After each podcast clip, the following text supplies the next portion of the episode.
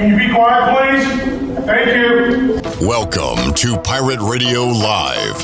How's everybody doing? At the Burlington... Um, the, the, I have no idea what the f*** just happened. East Carolina girls are the best in the world. Booty, booty, booty, booty, booty everywhere. Clip. Hey, man, good to see you, brother. Superstitious beers. D- d- superstitious beers. How about those friggin' pirates? It's a me, Amanda Garcia. Go Pirate Radio. Now live from the Pirate Radio studios in the heart of the Pirate Nation, here is your host, Clip Brock.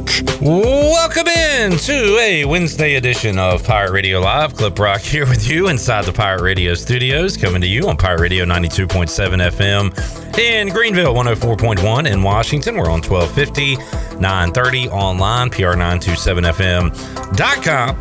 And you can watch the show, be a part of the show on Facebook Live and YouTube. Well, I've really enjoyed the listener participation this week on Facebook and YouTube. Let's keep that rolling again today, because we've got some guests coming up and we've got some time to talk to you coming up in about twenty minutes or so. Ken Watlington, W N C T Channel nine, will join us to talk about everything going on in the world of sports here locally and beyond. P. Mace, Patrick Mason, at four o'clock, as we are inside of a week of E C U getting uh, underway for fall camp.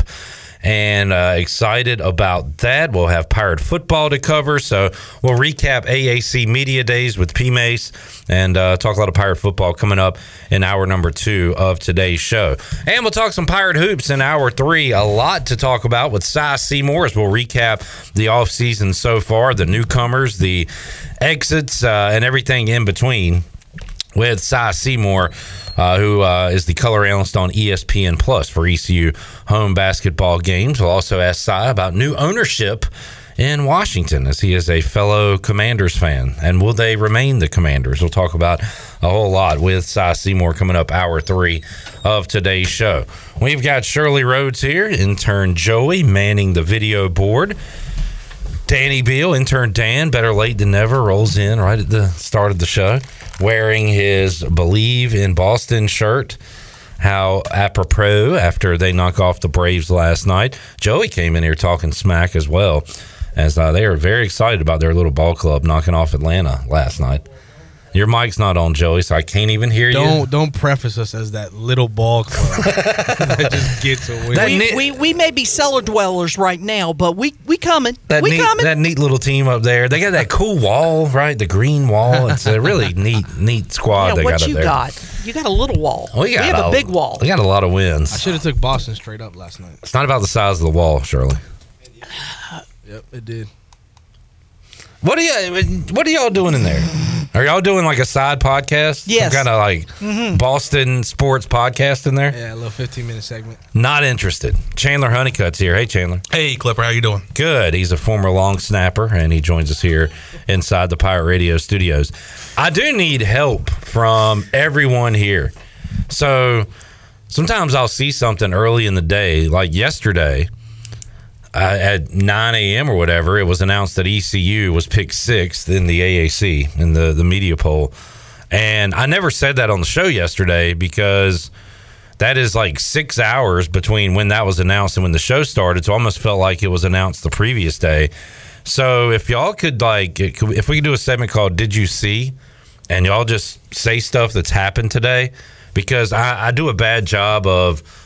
If I know it, I feel like everybody should know it, but that's not how it is. Not everybody. People are tuned in here that aren't on social media and on their phones and on the scoreboard all day. So if y'all could uh, hold my feet to the fire on making sure we get all the news out that people may have missed, whether it be last night or before our show kicks off at three, I'd appreciate that. So if anybody has any, hey, did you see? Did Feel you, free to chime in. What you got, Joey? Hey, did you see Jaylen Brown's ridiculous contract? I did see that. The highest paid player in N B A history, which is, again, and nobody freak out about it. Everything goes up. I just paid, like, the highest prices for bananas in America history. You know, yeah. So, like, records are broken every day. That is a little ridiculous, though. Yeah, for a guy that's not even the best player on his team, like, that's that's a pretty big bag. pretty big bag. Sarah says uh, U T S A homecoming will be against E C U. Saw that at the end of yesterday's show.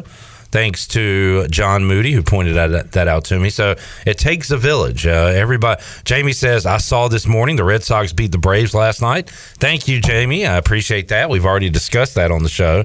Here's Danny Beal. Hey, Danny. Did you see Big Gav, Gavin Williams, on his birthday going four shutout innings today with five strikeouts against the Royals at home? Did not know it was his birthday. So thank you for bringing that to the table. As we look at the Buccaneer Music Hall scoreboard presented by DuBuc. DuBuc. The Guardians with a seven to one lead over the Royals. And Gavin Williams goes four innings, five strikeouts, two walks, allowed just three hits, eighty-seven pitches. So if that pitch count was lower, probably could have got into maybe five complete, six complete, but goes four innings today.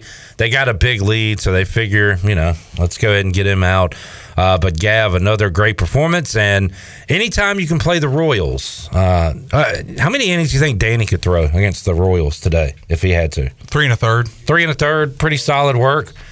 I mean, look, he's a big league pitcher, but Gavin, what is this, his third start against Kansas City? Yeah. Like, he'll take that every day of the week. Well, of course. How can you not? Yeah. How how how much could you? Uh, how long could you last against the Royals? I mean, an inning tops. they, would, they, would, they would they would pretty much handle me. Handle me. They're big leaguers. Close, yeah. They're big leaguers. Uh, but yeah, good performance by Gav on his birthday. How old uh, of a man is Gavin? Probably about twenty-four. I was, I was thinking the same thing. I think twenty-four, maybe. Yeah. All right. Awesome. Hey, did you see that Clip Brock and Marcus Crandall talked to E C U Hall of Famer Rosie Thompson today around two o'clock? Great point. That is available on YouTube and Facebook Live. We'll run it on our show uh, coming up on Thursday. Cranman won't be here Thursday at five, so we'll run that interview with Rosie Thompson coming up then. But talk about a legend and legendary status to me. One thing I love, Chandler, is a jersey retirement. Oh, yeah. That is that That's to me. That's a high honor. Like, a statue is cool.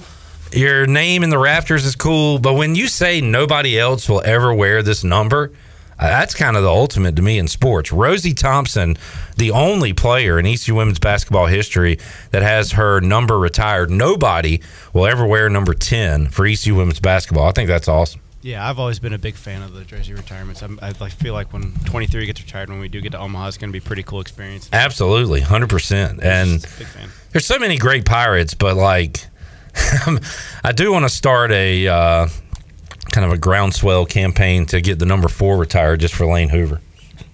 I just feel like he deserves it. I don't know. I don't think anybody would be opposed to that. I, I mean, know. I, I mean, like I you, literally call him Mister Pirate, like Mister Yeah. All-time Pirate. Like. Oh, yeah.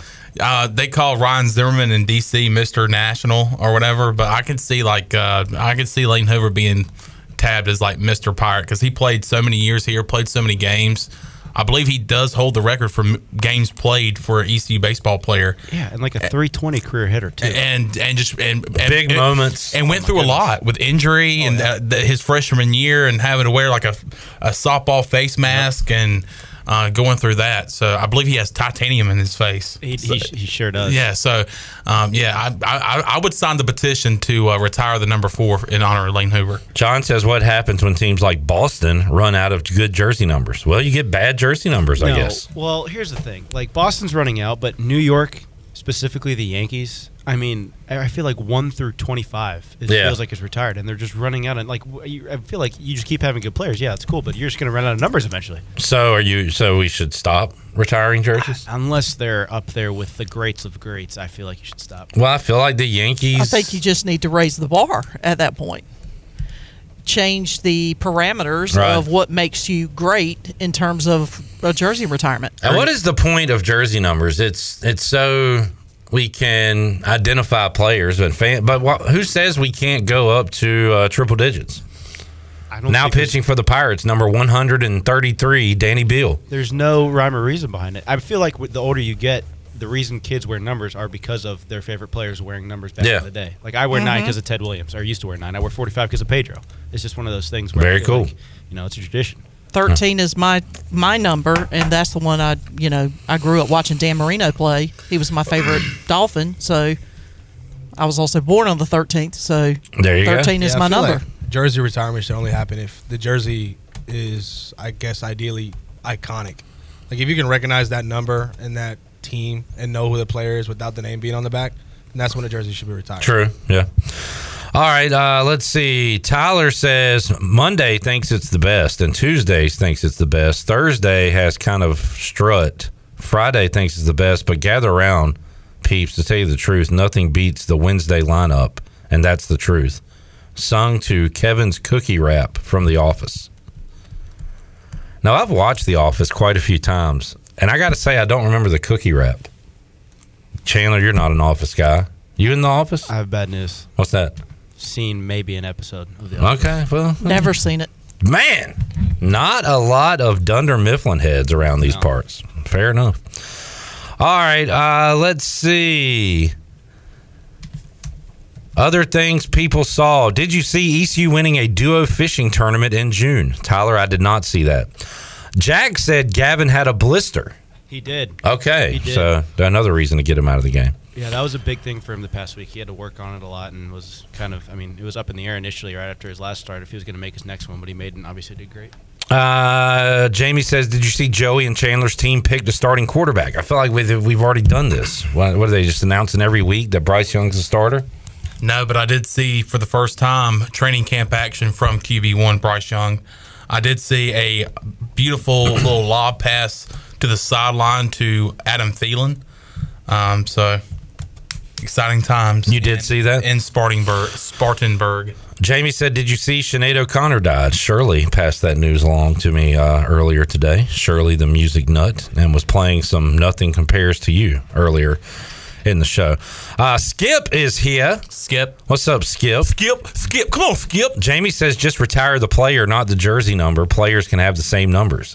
Okay. I'm just saying that that is the ultimate to me, which is why I think it's special. The number ten will never be worn for E C U women's basketball. I mean, because of Rosie Thompson. Yeah. They say that, hey, and you cannot wear think- that number because such and such wore that number. I mean, we can we can make an argument that there are too many jersey re- retirements in baseball, but when you think about certain sports, like in, in the world of soccer, especially uh, women's soccer, they don't retire jerseys. As a matter of fact, they, they are passed on. Well, let's play. I'm going to name a number, and you tell me who that who that belongs to. Number forty-two. Jackie Robertson. Yes. All right, I was just about to bring up, like, nobody in baseball, in Major League Baseball, can wear that number. Now, that's an honor. Who was the last player to wear forty-two? Mariano Rivera. Very good. Number twenty-three. We're on it today. Michael Jordan. Yes. Cliff Godwin. Yes. Keith, Cl- also Keith Clare. Yes. Yes. Um, those were the only two I came up with. twenty-seven. Trout. Fred McGriff. Mm-hmm. All right, here. Also, Dustin Pedroia. Here's the all. No, Petey wore fifteen. Petey. Oh, you're right. Petey wore fifteen. I'm sorry. You're right. To all E C U fans out there, Dude. When you hear the number five, who do you think about? See, that's tough, man. Because you got Cranman, you got Chris Johnson, Shane, Shane Carden. Carden. Yeah. Mm-hmm. Now, seventeen for E C U should be retired because there's only one seventeen. That's Dwayne jo- uh, Dwayne Johnson. Dwayne Harris. Some, uh... Shirley, I don't smell I am, what you're cooking I, yeah, today. You know, it's hump day. Yes, I'm halfway through the week. I don't Just care get what me day it through is. The rest of the week, people. I'm tired. It's hot. Um, I'm five minutes away from menopause. Let's go, people. Any other numbers, Danny, that uh, belong to one person? I mean, one, I feel like Chandler's going to answer in half a second. thirty-three. Number one. Cam Newton. thirty-three is Larry Bird. Yeah. Yeah. Yeah. Although Scottie Pippen. I was going to say thirty-three and see what y'all said, but yeah, Larry Bird. One, Cam Newton. Yeah. But I like, other than the, other than Cam, I don't even remember like a number one in Carolina. What about three? Three's Dale, Dale Murphy. Dale Earnhardt. And Dale Murphy. I think the three is more associated with Earnhardt than anything. Oh, well, yeah. Well, I w- but when I think of numbers, my first thought goes to baseball first. Like, you should retire Here, that one. number in uh, NASCAR. Here's Have one. They? Eight. Number Aikman. Troy Aikman. I was thinking Ripken. Here. Oh, yeah. I like Ripken. that. I like that a lot Also, more. Kobe wore eight. Oh, Kobe yeah. Eight, yeah. twelve. Dale Junior Okay, drove like, eight. That's a layup. Brady. Oh, yeah. Dale Junior drove the eight car. Yeah, and the eighty-eight. In the eighty-eight, yeah. All right. Uh, huh? fifty-five. Jason Williams, uh, point guard for the Kings. I was going to say Chandler Honeycutt, Lakewood High School. Wait, the former long snapper? Yes, yes, that guy. I'm a former long snapper. All right, I want to do another exercise with everyone. And last night I was uh, sitting around and I was thinking of different punishments for Jim Harbaugh.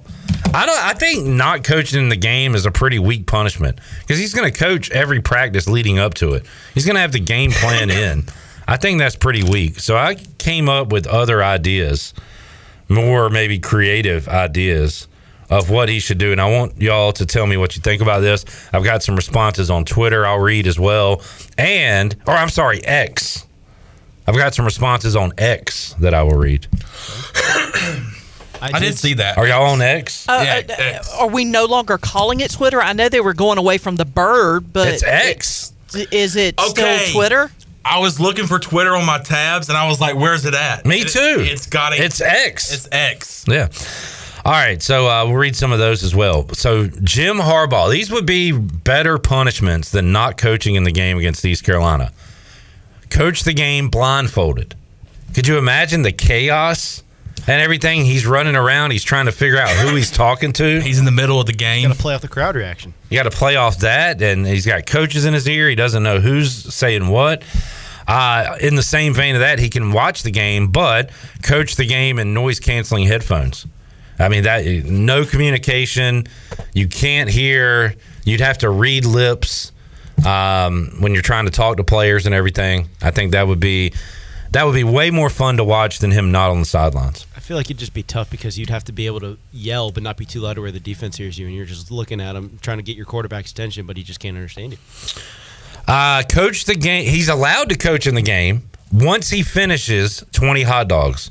So the game kicks off. He's got a giant play, uh, table of hot dogs. He's got to finish every hot dog before he can coach the game.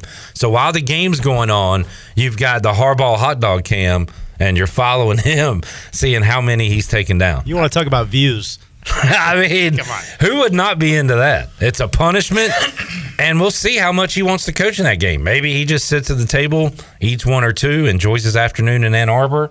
I don't know. All right. Coach the entire game handcuffed to a chair on the sidelines, even during halftime. So, like, the entire game, he's there. Guys are going up to him, talking to him. But I just think it would be funny if the entire team's left and he's there at halftime and the band's playing and he's just sitting there and he can't move. Can't make any adjustments. Just has to watch. Yeah, just has to sit there and stare straight ahead. Uh, I think that would be a better punishment than not coaching the game. Uh, coach the game in a dunk tank, and every time E C U scores, he gets dunked. I like the next one way better. Okay. Coach the game in a dunk tank with sharks swimming underneath him. Well, let's see if you can die, Jim Harbaugh.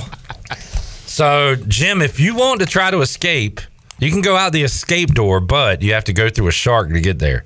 So, basically, the entire game, he's sitting up there worried about the shark as he's trying to watch the game. Now, okay. Does this still apply to the E C U scores? No, no okay. dunking that would have been funny. No, I'm not going to dunk the guy with the shark there. That would be a that would be fun. All right, coach the game in a dress and high heels. I think that'd be funny. Views. That would be. Coach the game in a fat suit. So he's sweating, he's hey, running, hey, hey. bouncing around the sidelines. Maybe he tips over and can't get up. He's like a turtle. He's like in that, one of those sumo wrestler yes. type. Yeah. yeah. And he's just, and you know how tight the sidelines is. He's bumping into all the players, all the coaches. And like, yeah, if he gets knocked down, he's going to be down on the ground for a while. Jalen Johnson catches a pass on the sidelines, runs out of bounds. He bounces off of him. Michigan scores, and he's going, uh, extra point, one. He can put his arms up barely.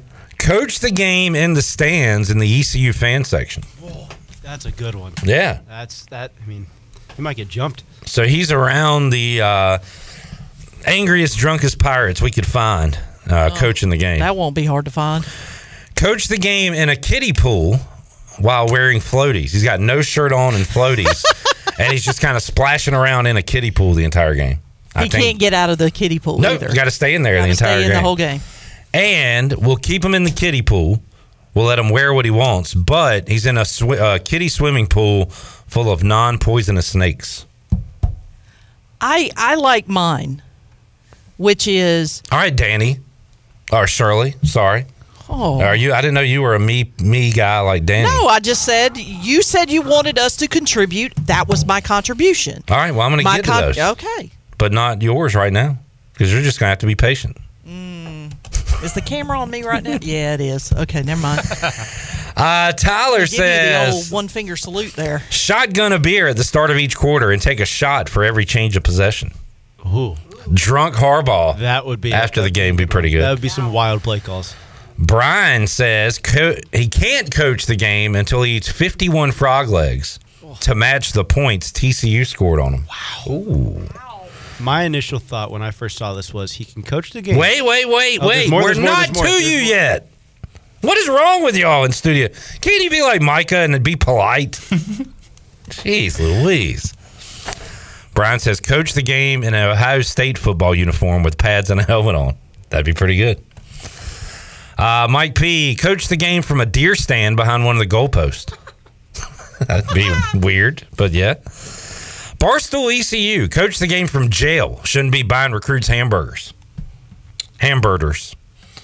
So he's uh, in jail. You get one phone call to the coordinators at halftime, and that's it. Chad's got a few. He says, I like this. Has to wear drunk goggles. So he's on the sideline, stumbling around, falling around. Um, has to coach the game while playing Fear Factor, hosted by Joe Rogan. Hey, Joe Rogan. He can coach the game, but has to watch the episode of Saved by the Bell, the new class, on a loop, the episode that he was in. So Jim Harbaugh was in an episode of Saved by the Bell, the new class. He has to watch that while he's coaching the game. Uh, Kellen says... Live stream to Twitch and let the chat call the plays. That's a really good one. I do like that one. I do like that one. Shirley Rhodes says, has to coach the game in old school P E shorts. P E teacher shorts. I accidentally left out the word teacher. So these are very tight? Yeah, the very toit. tight. Yeah, the very tight kind of, I don't even know what kind of material that is. It's like a stretchy... Oh, yeah. What's he wearing up top? A bra. Uh, he has to wear a like a a yeah no like a yeah, no. tank top. All right, a tank. And then the P E sh- shorts, and then you have to have the socks all the way up. Oh yeah, above with like the two calf. Stripes, like a maize and blue yes, stripe. Yes, above the calf. Yeah. Yes. All right. And then zips. What? Zips. What's that? Look them up. All right. Google it up. Danny, what do you got? My initial thought when I saw your tweet was he can be in the stadium. He can't be watching. He has to be watching on a T V. He can have full communication with his players, but he has to be on a two-play delay.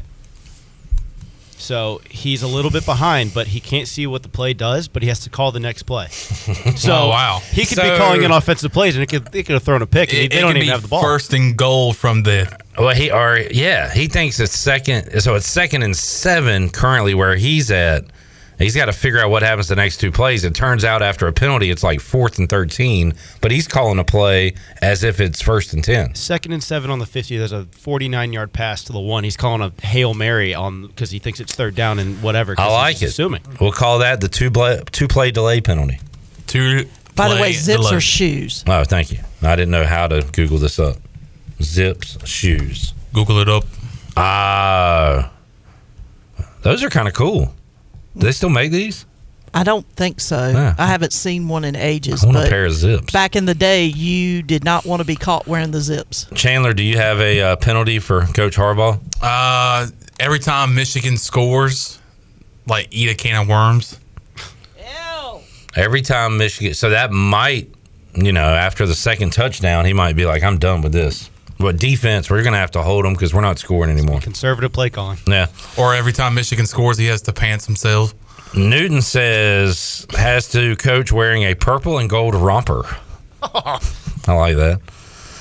Uh, Jamie says he has to coach the game while watching the Niners uh, versus Ravens Super Bowl loss. Oh, I got one. He has to coach. He has to coach the team while getting a chest tattoo. On the sideline. Getting a tattoo would be cool. Like in the like tattoo chair, and he's just not like a small, like a full sleeve, like a, full, like a chest sleeve or something. Either like, that, like yeah. a chest, like a whole chest plate, or like a sleeve on the arm. Oh, yeah. Something painful.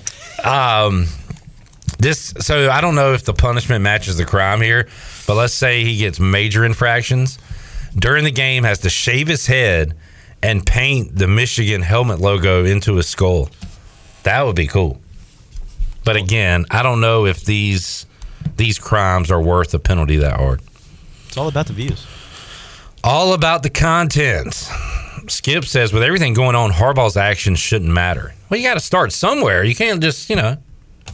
I think it's amazing that they are actually punishing Jim Harbaugh and Michigan. I figured they would save that for a uh, an Eastern Michigan or a Western Michigan or a Central Michigan instead of Michigan, Michigan. Andy Alfredo says, hey, guys, happy Wednesday. Andy! Andy Alfredo! I love your sauce. Grazie, grazie. Love your sauce. Tyler says, coach, while getting a whole body wax. Good gosh. forty-year-old virgin style. Oh, did you read, Kelly Clarkson. Did you read, did you read Jamie? What? Did you read Jamie's? I'm not laughing. Read it. He said Harbaugh has to coach while watching Niners versus Ravens Super Bowl loss. Yeah, we read that. Almost like uh, we just said that. Yeah. Oh, my bad. Danny, you don't know. Do you know that Chandler does this often? He's my actually he's on a two-play delay in real life. Yeah. Where he's behind. You're living the real life punishment. Yeah. Uh, Jamie did have one I didn't read. Harbaugh cannot wear slacks, hat, or glasses for the season. Has to wear jumpsuits. Boy, that would really hurt him. Or just old school like Lombardi and has to wear a full like full piece with a vest suit, like a tux almost. Uh, okay, I like it. Uh, Jack says, "What about Tommy Tuberville's comments?" I don't know. The only Tuberville comments I know, Shirley, are when he uh, tells us all what we can do. Go to hell. Get a job. Thank you, Tommy. I and also think that his ears service satellite dishes, but that's just my thing. We need to uh, take a break. Andy Alfredo says, did you hear my cousin Mason is playing uh, this year for Coach Houston? Hey, it's a Mason Garcia. That paisan.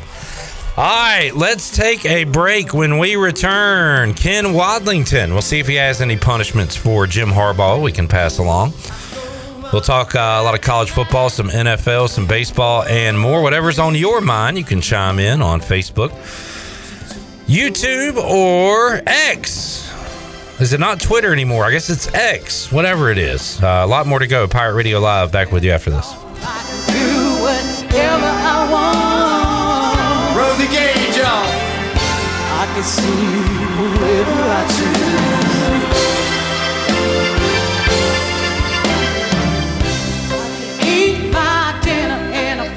Restaurant.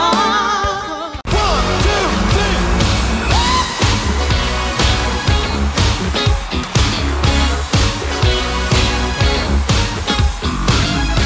You're listening to Hour One of Pirate Radio Live. This hour is brought to you by Pirate Water. Get ready to party, pirates. Go to drink pirate water dot com to find your new treasure. twenty-one and older only. Pirate Water. Why be yourself when you can be a pirate? Now, back to the show. Welcome back. Drive a little and save a lot at Washington Chrysler Dodge Jeep Ram.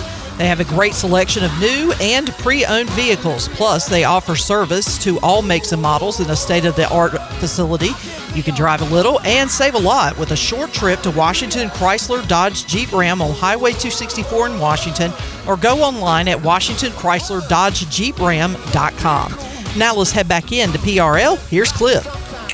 Here's a uh, did you see, Joey, did you see, because we talked about this a ton leading up to the event and never talked about it happening. Saquon Barkley's ready to go for this year. He just signed his uh, franchise tag. Oh, he signed the franchise tag. Yeah. And yeah, so I heard the discrepancy was like just, a, I mean, I say just a million, like I got it. But, you know, it, apparently it was like between a one-year deal and a franchise tag, and he wanted the tag, but what, he just signed it now? Yeah, they tacked on a little extra. I mean, obviously he wants a long-term deal, but uh, he will be there with the Giants ready to go. And uh, I saw a headline that said Giants G M, uh, no hard feelings with Barkley and the Giants. So there you go. Did not reach a long-term deal, but agreed on that uh, that franchise tag. So Bad news for us Washington fans. Was hoping he would miss a little bit of time, Ken Wallington. The season is bad news for Washington fans. That is true. Just, here we are again. By the way, we have three Red Sox fans over in Studio B. Yeah, last night was fun. Just uh, taking Braves take a two nothing lead in the first, lose the game seven to one. Wait, what happened on the second run? I don't. I still don't know what happened. It was wild. I didn't see it. It was. Uh, go watch the replay. See if you can make out what happened. I did see the triple play, which was cool. That was cool. Uh, but didn't matter. Doesn't really matter when you get uh, beat seven to one. Yeah. Got Strider uh, on the mound tonight, though. Strider versus uh, who? Bellows? Is that what you said, Danny? Danny? Curt Schilling. No. Curt Schilling. The bloody sock. bloody sock game tonight. I'll be checking that out at A J's for sports trivia. Looking forward to a fun Wednesday night there. And uh, Ken, uh, we were talking earlier. So Jim Harbaugh, yep. which I still haven't seen this become official yet. All the headlines say Harbaugh expected to be suspended the first four games of the season, which I don't think that is a big that is a big deal. Now, is he suspended without pay, or can he just not be there for the game? Like, good how, question. How does it work? But he can be there practice. He can be there leading. Or up. Does he have to stay out of the whole facility for a month? No, he doesn't. Which would be a real penalty, I yeah. think. If you miss, I think it'd be more of a penalty. He misses all of fall camp, and then can coach in the game. I think that's a bigger penalty. I, but. Yeah. I don't think missing the games is a big deal, especially with their schedule, uh, with E C U, U N L V, Rutgers, and one other non-conference opponent. Slippery rock. Uh, so we are it's not. coming up with different penalties, maybe funnier penalties, maybe something that uh, he would actually be embarrassed about. And we ran over a list of those. Do you have anything in mind? Now, I heard uh, when I was driving in, I heard someone say uh, he had to coach the game in a full Ohio State uniform. Like, yeah. that, that would be a legit punishment. This right. dude bleeds maize and blue, Michigan through and through. So that would that would be quite the punishment. Uh, let's see. What could he do? He would have to, um, on the sideline to get plays called in, he would have to battle rap Eminem eight Mile style. And he would have to win Wait. each round to be able to call a play. So, hold on. Oh, okay. I thought you were saying battle rap the plays in. No, but Emin- you're saying he, he... He has to battle rap Eminem. Okay. You know, like eight Mile right yeah. down the street. And he has to win each round to be able to, to get a play in there. All right. Pirate score. Hey, Jim, you think you're the bomb, but I'll tell you this, you're no John. That didn't really rhyme. You don't really have to. It's, it's all about the cadence. It's about the delivery. Oh, well, I didn't have that going for me either. It happens. But... Um, Chandler, if you'd like to battle rap in hour three, I'll be here. All right. Sounds good. Really? You nah, want to do it? I'm terrible at rapping. So I see more judges? Now, Clip, listen. Now, look. You sounded good, Clip. I like the rhyme. Grandmaster Flash. Now, he's a rapper. You wanted Furious Five. He's a good kid now. Uh, we will talk some hoops with Cy Seymour. We'll talk some football with P. Mace coming up, and uh, we will talk some football now with Ken Wallington. Ken, uh, Pirates picked sixth yesterday at A A C Media Days. Fair, unfair? What do you think? I think it's fair because what do we really know about this team right now? We know that they have a new quarterback coming in, which is why they are down the list. Do we know who that quarterback is? No. Well, that's a big if. So uh, so I was talking to Brian Bailey about it yesterday. He's like, I, th- I had the Pirates fourth. I'm like, well, what do you base that on? It's just a gut feeling. Like, okay. I like your optimism. And the fact that I don't know anything about all the other teams that are coming into the league and everything. They'll be better than Charlotte. Yeah. Did you see the Charlotte coach kind of storm off yesterday? Let's oh, hear it, it, Shirley. Oh, my God. I need to hear Biff again. He's slamming the podium. We need um, more Biff. So we're, we're, we're in that game, and we want to be in it. And we're going to stay in it.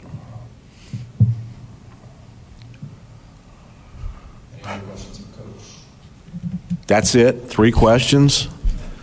Maybe that's because you have us ranked last. That's all what you think of us. So that that we, we get that message. Thank you. We were talking yesterday. Did, did you see any of Dilfer by chance no, yesterday? No. So Trent Dilfer, Biff, Pogge. I think they went there with the idea of, hey, let's make a little noise. Let's uh, try to get people talking about us. It worked for us. Right. We wouldn't have talked. I haven't talked about North Texas or U S F or anybody else uh, other than Biff, Pogge, and Trent Dilfer because they went up there, I think, with the idea to let's get uh, our school some recognition one way or the other. And Charlotte, they've been F B S, what, five years? Like, I mean, they're of course they're going to be picked last, and that's no disrespect to the program or what they're building. But this is new from the ground up. This is a new thing for them, and they're going to be thrust into a situation with some really good teams. Uh, Tulane obviously won a New Year's Six bowl game last year. Uh, it's going to be tough for them. And I, I mean, I, yeah, maybe he's just trying to get his guys fired up or something. Chandler, I mean, I can't think of any team that's been picked last in a sport in the American to win the championship. Can you? Uh, let's see. Oh, yeah, E C U women's basketball. They picked us last. They picked us last. They picked us last. Uh, so maybe Biff can pull a Kim McNeil and win this thing. I don't know. Sure. And if they do, guess what everybody's going to go back to? Those comments. Yeah. Three questions. You when better Charlotte have... goes thirteen and oh and they're playing Alabama in the Orange Bowl or something. Let's look up Charlotte's non-conference schedule and see what they have. I think their first game's a doozy. I think they got it's Independence. It's not a doozy. Then they play Butler. Uh, they got South Carolina State. They are at Maryland. They got Georgia State at home, and then they go to the Swamp. Oof. So uh, a little mix there of uh, so they could go one and three non-conference. Uh, that Georgia State game is going to be big for them, and then they uh, get into conference play. So uh, yeah, you're right though about East Carolina. Just uh, what do we do when we start ranking teams? The first spot, and sometimes the only place we look in college football is the quarterback, right? Yeah. Is their coach back? Is their quarterback back? If not, what quarterback did they bring in from the portal? That's kind of the first things we look at. And when you start at the top with them picking Tulane, is Tulane going to be as good as they were last year? No. Probably not, but you just have to give them the respect, the things they accomplished. Okay, we're going to put you here and see where the cards fall. But you know what they did, like you just said in college football? Is their coach back? Yes. Is their quarterback back? Yes. So, I mean, but there's probably a lot of question marks yep. around the surrounding that. Luke says, is there any beef between E C U and Charlotte at all? I feel like it will turn into a heated rivalry. Most Pirate fans I talk to don't want Charlotte in uh, in football. And it's kind of a what have they done to deserve to be at the same spot we're at kind of thinking, which I don't I don't like that thinking. I, my thinking is let's go kick their ass and, and beat them. Now, hey, uh, Danny Beal, can we get Charlotte E C U baseball? You said that there was already going to be something there for baseball, right? So what do you think about Charlotte coming into the league baseball-wise? I think just starting from the twenty twenty-one regional, there was already some bad blood just because we had known some guys that had played on the team, and then you have A J. Wilson transfer there, mm-hmm. and then you have Carolina's pitching coach, Robert Woodard, who is now the head coach over there. There's just some knowledge of each other, and there's obviously going to be some trash talking in between. We played them at the Charlotte Knight Stadium this year and took care of them, and it was there was some bad blood, I'm sure. And it, now that we're going to play them every single year, and obviously this year they're coming coming down the road to us, it's going to be interesting. It's going to be a great atmosphere. That uh, gets me excited. I think more so would be Charlotte and E C U on the basketball court. Yep, basketball is going to be fun. Because Charlotte does have some history yeah. on the on the hardwood, and I think that that could be a, a quick little rivalry, Ken. And I'm guessing in football they've never played, right? Mm, this will be the first yeah, meeting. Right. So, I mean, it, we're talking a brand new program in its infancy, less than ten years old yeah. from when they started practice to today. That's it. Uh, Skip says, I don't want E C U playing Charlotte. Um, I don't give a rat's ass about Charlotte. I don't get excited when I hear we are playing Charlotte. All right, we know how you feel. Relax. Luke, not Charlotte. It don't matter because it's going to happen. So uh, get ready for it. Don't get ready for it. It don't matter. They're going to play. It's cool because it's a it's an in-state foe, and that's a good yeah. thing for E C U. It's been a while since they had a conference rival in the state of North Carolina. It'd be nice to have a conference rival. Yep. Like, really, since what? Southern Miss left? Yeah. Have we had a rival? Do we have a rival in the A A C? I don't, I don't think, think so. so. Jinx. Uh, I think it's going to be Charlotte. And I'm not excited necessarily about them being in the league. The only team, and it doesn't make sense from a geography standpoint, but the only team I'm excited about getting in here is U T S A, mainly for football. I think because I think that trip to the Alamo Dome is going to be cool. I'm not taking that trip, but why not? Well, I got to do all this. Yeah, you got, you got some obligations. Yeah, yeah. I gotta, I gotta take those calls after the game on why are we losing to U T S A? Who is, Who is U T S A? U T S A. Jamie asked, would you rather have Charlotte or Campbell? Charlotte. Well, yeah. Okay. You answered the question. Now, uh, b- baseball-wise, I would say Campbell. All right. How about this? Would you rather have Charlotte or App? App. All right. So it would Skip. Charlotte. Charlotte? Why is that? I think App's recruiting-wise, maybe an obstacle to where you want to get going? You're probably going to be in the same pool of people trying to recruit them. And if you lose out to App and then you have to play them, I don't know. Jamie says it would be good to get Coastal. I would like that. Absolutely. About Old Dominion. For everything. We need more. We I, we hear this a lot during baseball season. More uh, E C U Coastal matchups. Yeah, especially after the regional, yeah. I guess two years ago now, they've always wanted it. It's just been tough to figure out because we can't play weekend series with them. And then we, we're not going to drive six hours for a midweek matchup, so it's just tough. But I think both teams are interested. Yeah. I uh, need to do a little home, home, and neutral. Play in uh, like a Fay- in Fayetteville's Park or something. Yeah, we did that with Campbell. It worked Minor League really well. Park, yeah. Uh, worked out so well, Josh Moylan got ejected after the game. After the game was over. Oh, boy. Uh, yeah, that was funny. Uh, Ken Wallington joining us. Let's take a break. We'll come back. We'll wrap up hour one with Ken. Got Patrick Mason here at number, uh, hour number two. And in hour three, Cy Seymour will join us to talk some Pirate Hoops. More to go. Pirate Radio Live on a Wednesday. Back with you after this.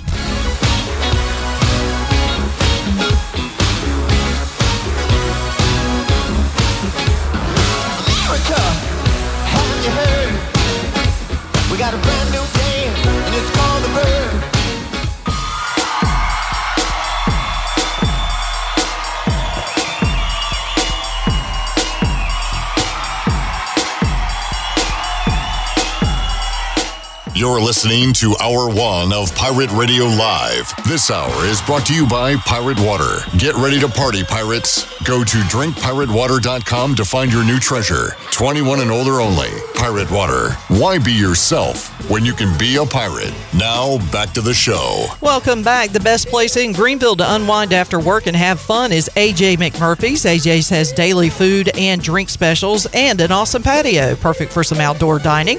There is something for everyone every weeknight, including sports trivia with our very own Clip Rock on Wednesday nights, and A J's has live music every Friday and Saturday with no cover and brunch every Sunday. Make today an A J's day. Now let's head back in to P R L. Here is your host, Clip Rock. All right, Ken Watlington is a man of similar age, so I can ask him this one. It means I'm old. He's an oldie goldie. Um, happy birthday to this number one overall pick of the nineteen ninety-five N B A draft, and I believe he was oh, he was the nineteen ninety-five A C C Player of the Year. Oh, it's not that easy. Um, Joe Smith? It, Joe Smith is correct, and that's why Ken is our news guy, not our sports guy. That's Wait, why he's ninety-five. Dr- I thought Kevin Garnett went number one. In Kevin Garnett, he didn't go number one. Wow. Okay, he was there not you. a number one overall pick. Joe Smith is correct. Good ball player, really good college player. Yep. Not uh, not a great N B A player, but was around for a while. All right. Uh, yeah, Ken, you need to get out there. Well, Wednesday night, one night. I'll have my Wednesdays free starting next week. Okay. Tonight is my last eleven o'clock newscast at W N C T. Ever? That's breaking news. Congratulations. Thank are you. you. Wait, what are you doing? Uh, I got a little promotion. Hey! hey! So right. I don't have to stay up late. Tell them to bring yeah. me my money. Hey! Celebration. All right, so uh, check out news tonight as Ken will... Uh, I'll be on at five, five thirty, and six every day still. Right. I just don't have to be there at eleven. Leaving that eleven spot. Yeah. Let it all cool be cat, Brian man. Bailey. He is a cool cat, man. Yeah. All right, uh, Eric said, as bad as the offense could potentially be, E C U might want to get a home and home, a few home and home scheduled with the Governor Moorhead School for the Blind. That's the one in Morganton? What would the line be? I don't know. I'm, I'm missing. Sometimes I miss Eric's stuff. By the way, that's in Raleigh. It is. Oh, okay. Okay. Damn, I wish I'd have saved this. I got to see. Um, there is a school that is playing a, a team on the schedule that is so-and-so school for women, but they have a men's basketball team. Does anybody know what I'm talking about? I saw it this week. That basketball schedules are coming out, and a team was scheduled to play something, something school for women. But I guess they have a men's basketball team. If anybody knows what I'm talking about, please find it, give it to me, because I'd love to pass along the actual information. It's probably Duke. Yeah. And uh, right Mississippi there. University for Women. Okay, and who... Uh, who are they playing? Where hold did you on, see that, Shirley? I got a, I got my, my headphones came undone. Who are you? Uh, where did you see that? Okay.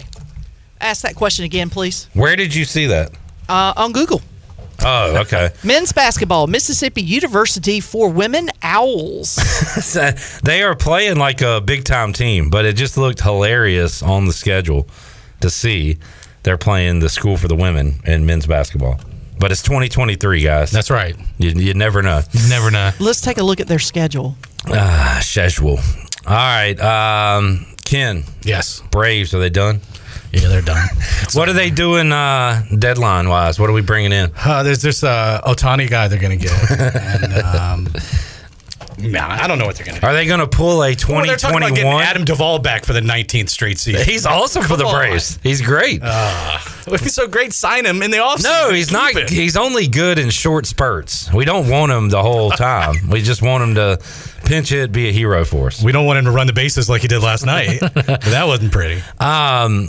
But, so two years ago, they went, not necessarily cheap, but they didn't bring in any studs, we didn't think, but they got Jorge Soler, Jock Peterson, Eddie Rosario, yep. and that led them and to Duvall a, again. a championship. And Duvall. yeah. So do you think they go that route again? Maybe bring in, I've I've seen, I've talked to some Braves fans, they want some more uh, relievers, which you can always oh, yeah. use. Let's get some. Which they brought in one, I believe. They, they brought in two uh, earlier in the week. Guy from the Rangers, guy from the Rockies. I cannot remember yeah. their names, both with plus five E R As. Awesome. Yeah. But they're going to be good for us. That's just the that's, way it works. Of course, that's the way it works, right? So. And hopefully, you know, get some of these guys injured back. Max Fried comes back. A J Minter comes back. Uh, Jesse Chavez comes back. And, and they get in a groove and everything is well. But I don't feel good right now. Jamie said, any hint of worry yet, Braves fans? No. Yes. No, don't listen to Ken. He worries about everything. He's worried he's going to get, like, skin poisoning from these lights that are in here. You're, you're a worrywart. Just about Braves baseball, though. Just about everything else. I'm carefree. um, no, I'm not worried. Like if again, they have been healthy-ish this year. I say that they lost, lost a game to the Phillies last night. Freed. Oh yeah. So what? We're ten and a half. Eleven. Eleven. Okay. I think we're okay. I think the Braves are fine. Uh, there's other things to worry about. Uh, hey, Snyder officially out. Gone. Do you think we get another, you know what it's time for? Another good another old name, name. change. Yeah. Do you think we get a new, another new name? Probably. Because that's just the way it goes, right? Like, it's just the thing you think is unthinkable for the Washington, whatever we're going to call them. Let's try that. What name do you want? Uh, I like the idea of Red Wolves or Red Tails. Talking about that earlier this week. Yeah. Just to keep the red in it. As long as the color scheme's the same. Yeah, I didn't hate Washington football team. I didn't either. I kind of grew to love it. Yeah. Uh, we made the playoffs. It was fun to to say yeah. that we're the football team. People would make fun of it and be like, "It's fine. Hey, what are you? You're a Dolphin? We're a football team." But well, last time I checked, we're playing football. You're a jet? Oh, cool. You're an airplane. Yay. Yay. Right. What are you, three Woo! years old? Here comes the plane. You're a cowboy cute. You all are, walk around and you're, uh, you got your spurs on pew, your boots, pew. on your little boots. Did your mommy dress you? We're a damn football team. But not anymore. We're Commanders. I don't even know what that is. Hopefully they command some wins. Skip says, Ken likes Charlotte? What are you talking about, Skip? Charlotte's a beautiful city Skip, this time Skip, of year. What are you Skip. talking about, Skip? Sometimes I think you listen to this show like with cotton balls in your ears and a blindfold over your eyes. I don't know. Do you like Charlotte, Ken? Uh, the city or the institution? The I don't know. Program, just as a whole. Everything, or everything. No, queen. That like, woman. What are you talking about? The woman you met last week named Charlotte. Yeah, yeah. Charlotte Flair. uh, Charlotte as an institution, I think will be good for the American. All right, and for E C U. Sure. I think people are worried about Charlotte getting kind of good. Yeah. It's going to be a while. And then the A C C blows up, and then Charlotte has hosted A C C tournaments. True. Charlotte yeah. is a big city, and I don't know, market. I think if, if the A C C blows up, whenever it is, and Carolina goes to the Big Ten, and Miami goes to the S E C, and whatever, you know, rumors out there today, E C U is going to be one of the first calls to the Atlantic Coast Conference. Now you're now just, who will be left? I don't know. Will they Boston be College. that, that's Let's go our, to Chestnut Hill. That's our conference rival, B C. But I think E C U would, would get in over. Just there's a history of sustained, close to excellence. Nah. There's a fan base. There's, yes. There's eyes. Fan base, games. Yes. passionate fan base. Uh, we've got that in spades, uh, yeah. ahead of a lot of other schools. Yep. Uh, Skip says, see, Ken likes Charlotte. All right, Skip, you were right. you were right. He loves Charlotte, hates East Carolina, and uh, hates you. Whoa, whoa, wait, wait, wait, wait, wait, wait. And he said... That's how rumors get started. I am done talking to you folks at night. I'm sick of you. I'm not talking to you at night anymore. You're not worth my time. All right, no. Ken's a good fellow. Ken, uh, sometimes. Anything else going on? Oh, congratulations, Pitt County Girls All-Star Team. That's uh, right. twelve and unders. They got uh, the day off today. Yeah, day off. They get to chill. Go to those great beaches in Warner Robins. yeah. Go to the right lakes. There on the Air Force Base. Go to the small beaches at the lake. Yeah, and uh, but they will be back in action coming up on Thursday. Yep. Couple wins away from being back here for the World Series. And that would be very cool. They had to earn it the tough way if they do that, but, you know, it'd be well-deserved. Uh, no doubt, no doubt. Anything else? Uh, Pitt County Post thirty-nine playing yep. in the uh, state tournament tonight. Our Garrett Short is en route to Buies Creek. And we'll have some highlights of that game tonight at eleven. Go thirty-niners. Yep. All right, Ken, thanks dude. for hanging out, man. Thank you, Garrett Short. How about Garrett didn't know that was him saying dude? Hit it again, Shirley.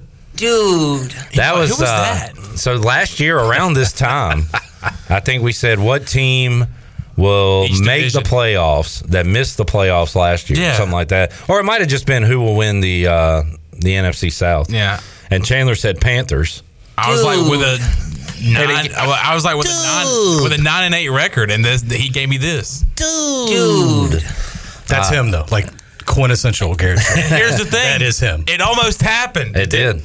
It went down to the wire. And it's going to happen this year. Yeah, baby. Hit it.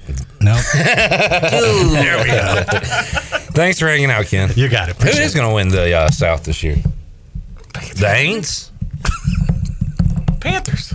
I mean, it could be, right? Uh, some people. Uh, some people. People were saying. Chris Cowherd says. Uh, Chris Cowherd? Now, who's Chris no, Cowherd? Wait. No, not him. Um, Bill Rome?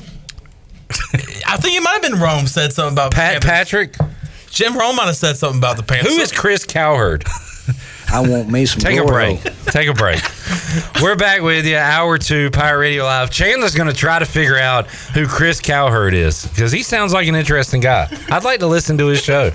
I meant Chris Cowherd.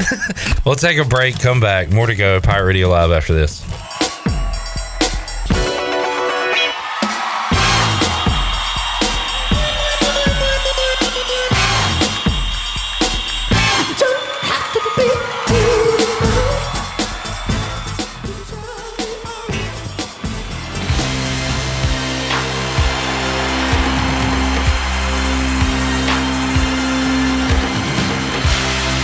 You're listening to Hour two of Pirate Radio Live. This hour is brought to you by University P C Care, your local tech support experts for all your business needs. Let University P C Care take care of it so you can take care of business. Visit university p c care dot com to learn more today. Now, back to the show. Welcome back. Thinking about takeout tonight? Well, Familia can make everything real easy for you with a great selection of Italian food and more.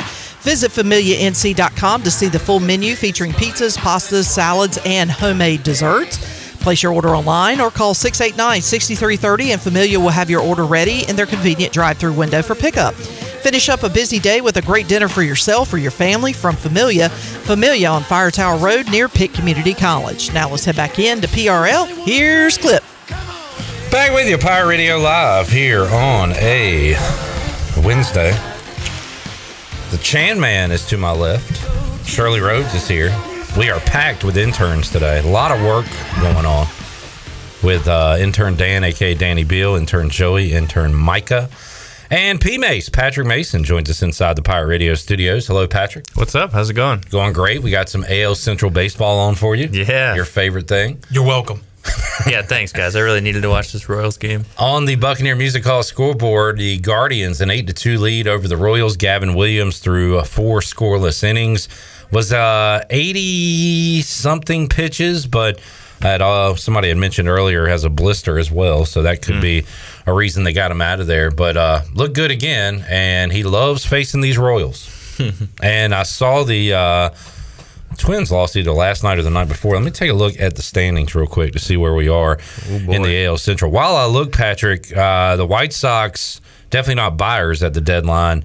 If they're sellers, who would uh, teams want off the White Sox that's available? Like, I'm guessing Luis Robert probably is Pro- not available. Probably not available. Yeah, so who is available? Um, a lot of pitchers. Like, they got the, the bullpen is pretty much, you know, up for grabs. I keep hearing Lance Lynn's name. Giolito. Um, yeah, even Giolito. Yeah. Did I see Lance Lynn maybe waived a no-trade clause or something like that, maybe making him available? I think I saw that headline. Yeah, so. yeah, he had like a, I don't know, there was like ten or twelve teams he wouldn't go to. Uh, but I'm sure if it's like a contender. Because I saw the, the Rays were, were looking at him.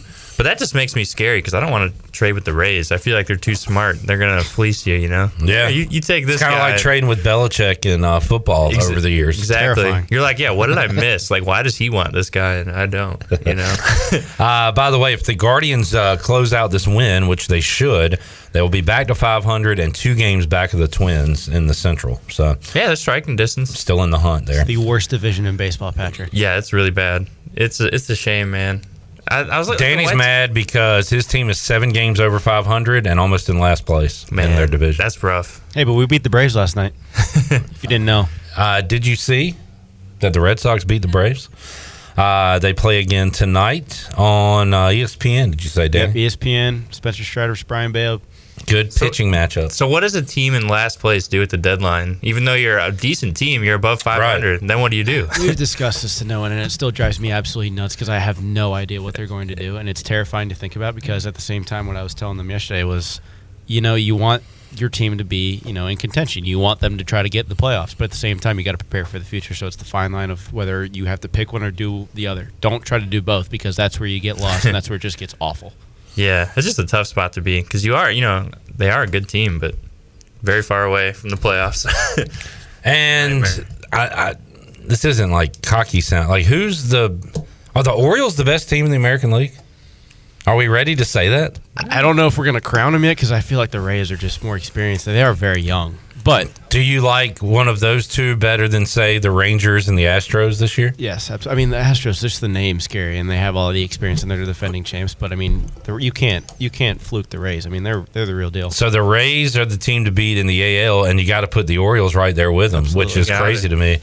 In the National League, it's Atlanta and it's L A, and is that it? You'd like to say the Mets, but their season's just been no, miserable. They, never so, will I say the Mets. So bad. They stink. Yeah, they're like Terrible. the National League White Sox. Spent kind of. all this money for nothing. Yeah. So, uh, I don't know. There's like a, a big four right now, and the Orioles are a part of it. That's the amazing thing to me. Kind of fun. Yeah. It's neat. I mean, that Camden Yards will be rocking in the postseason. That'll be fun. I know maybe not for you, Danny, but just to see them uh, back is cool. There's there's another team that I was thinking of off the top of my head, the Reds. The Reds are a very fun team to watch. I remember last week, or maybe it was two weeks ago, when the Braves went there. They there played some wild games. Three straight sold-out crowds yeah. where it was like double-digit runs for both teams. It was bananas. Yeah. It was right around Ellie De La Cruz's debut, and it was awesome to watch. Yeah, yet for the cycle against Atlanta. Pretty cool. Throwing one oh one across the diamond. Like, that dude's just fun. yeah. You know? Yeah, and, you don't uh, see that stuff. So you've got kind of a, a rebirth for some of these teams, the Rangers, the Reds, the Orioles. Good to see them good again. Yeah, Diamondbacks are, uh, are feisty as well. They play a lot of wild games mm-hmm. where their bullpen can give up a lead quick. So, uh, yeah, be some fun baseball uh, coming up down the stretch. Let's talk some football. Shirley, can I hear Mike Houston uh, two? As he talked about the tough start to the season the Pirates will face in twenty twenty-three. Oh, that's Joey. Joey, give me some Mike Houston, too. Uh, we open up uh, with uh, report date next Tuesday. Uh, first practice will be next Wednesday. And then obviously, uh, you know, have a pretty challenging opener September second up in Ann Arbor against uh, what is going to be one of the top, uh, you know, one or two teams in the country this year, preseason-wise. So, uh, big matchup to uh, start us off with. Uh, come back home uh, with a challenging home opener against a very good Marshall Thundering Herd team coming off a nine-win season, uh, and then a, a trip up to Boone to play uh, in-state rival Appalachian State. So, you know, pretty pretty challenging start to the season, but uh, also very excited about that because, you know, we're going to find out a lot about ourselves. That's what I've been, you know, talking to the players about, you know, just find out really who we are uh, early in the season. So uh, just can't wait to get started. All right. Uh, it, we know about Michigan, but I continue to circle that Marshall game, and I don't know if make or break is is the right phrase. You're still going to have some opportunities to win some games and win some conference games later in the season. But if it goes like the odds makers say it will in Ann Arbor and you start oh and one, that game is huge, because if you lose that, you're staring at a trip to Boone and looking oh and three in the face. And that is a that would be tough, because for multiple reasons. You want to get off to a good start, but you want to keep the fans excited and get them coming out to games. Like, if you start oh and three, what's that crowd going to look like against Gardner-Webb? Oh, what, man. What's the young team going to look and feel like? True, yeah. And again, you, you have time. You can still go out and win your conference after all that. So it's all is not lost. But that Marshall game is uh, is huge. And and I I said this, Mike Houston said, a nine-win team, like a team that knows how to win. Now, they're not playing world beaters, but they uh, they know how to win games. We're not exactly playing world beaters in our schedule that we're winning games last year. So uh, I think two similar teams there. The App State matchup's going to be tough, but once you get by that, that Ann Arbor game, you're probably looking at oh and one. That's uh, Saturday, September ninth, four o'clock kickoff on E S P N U against the Herd is a monster football game. And I'm looking forward to that. You asked about if it's if we're oh and three, what's that crowd going to look like against Gardner-Webb? I'm ready to see what the crowd looks like in that season season opener. Maybe that could play a factor in E C U getting a victory over Marshall, because, I mean, you do, like you said, you don't want to go to App State and you don't want to go to Boone, which is a really tough environment, and uh, and be oh and two. So um, hopefully that crowd against Marshall will be a uh, uh, a pretty loud crowd, and yeah. Let E C U get to a victory that day. So and bounce back from what the odds makers and some people think that will be an oh and one start after Michigan. Yeah, and we need to maybe put up something for the fans to get excited about week one, but even if not, like, you, you folks got to be jacked up about the home opener, right? And against a good opponent, an opponent that uh, we used to, that we have a, a history with. The history. Yeah. yeah. The history between East Carolina and Marshall. Uh, Danny, this is different, but starting the season oh and three to, with losses to Bryant, like, again, it's different. High expectations for baseball, higher than football, but we still have bowl expectations for this team. So uh, baseball is different. There's a million games, but what was that weekend like? And, and coming off that weekend, like, hey guys, season's here. Let's let's kind of wake up a little bit. Certainly. I mean, I don't want to say depressing, but it's certainly demoralizing. I feel like you got to think, all right, Friday. You're coming into Saturday like, all right, it's a fluke. It's, yeah. It happens what happens, and whatever it is. And I, it's actually funny that you say that, because I saw a stat the other day. I was I don't know why the highlight of that game came up. Every single year since Coach Godwin's been here, we've either swept or gotten swept. Mm. And you go into Saturday and you're mostly thinking, swept. I remember uh, getting swept at Virginia. Virginia and Ole Miss. And Ole Miss, okay. Yep. All right. So, you know, you think it's Saturday. It's like, okay, we'll figure this out. And then J-Dub hits that home run that the umpire just decided not to look at and gets called back. And then you're going into Sunday, you're like, all right, at least salvage one game, right? And then you still can't. And it's like, all right. What are we doing? Yeah, exactly. You go into Campbell the next two days later, and you're like, this is the house of pain for us. We never win here. And then we finally pull off a win, and obviously the rest is history. Yeah. But it's just like scary. It really is. You're you're staring on a long barrel starting oh and three. I think the difference there, though, is like you guys expected to win, and even after that, you probably weren't like, well, we're a bad team. Yeah. You're like, no, we, we're going to win some games. Patrick, your point was, and that, top to bottom, I don't know if this is a young or old team. You've got some spots like D-line where you've got experience, safety experience, running back, but just new quarterback, you just don't want to start the season that way and, and you know, have to pull yourselves out of a hole that early. No, you definitely don't. But it's also just the fact that we're talking about this, that the second game of the year could potentially be like have a must-win feel to it is is kind of crazy. Um, like, it, would it would it make the fans feel better, or do you think it's like it, you know, super crucial for the success of this team to beat Marshall? Or is it like, holy crap, I don't want to go to this game anymore?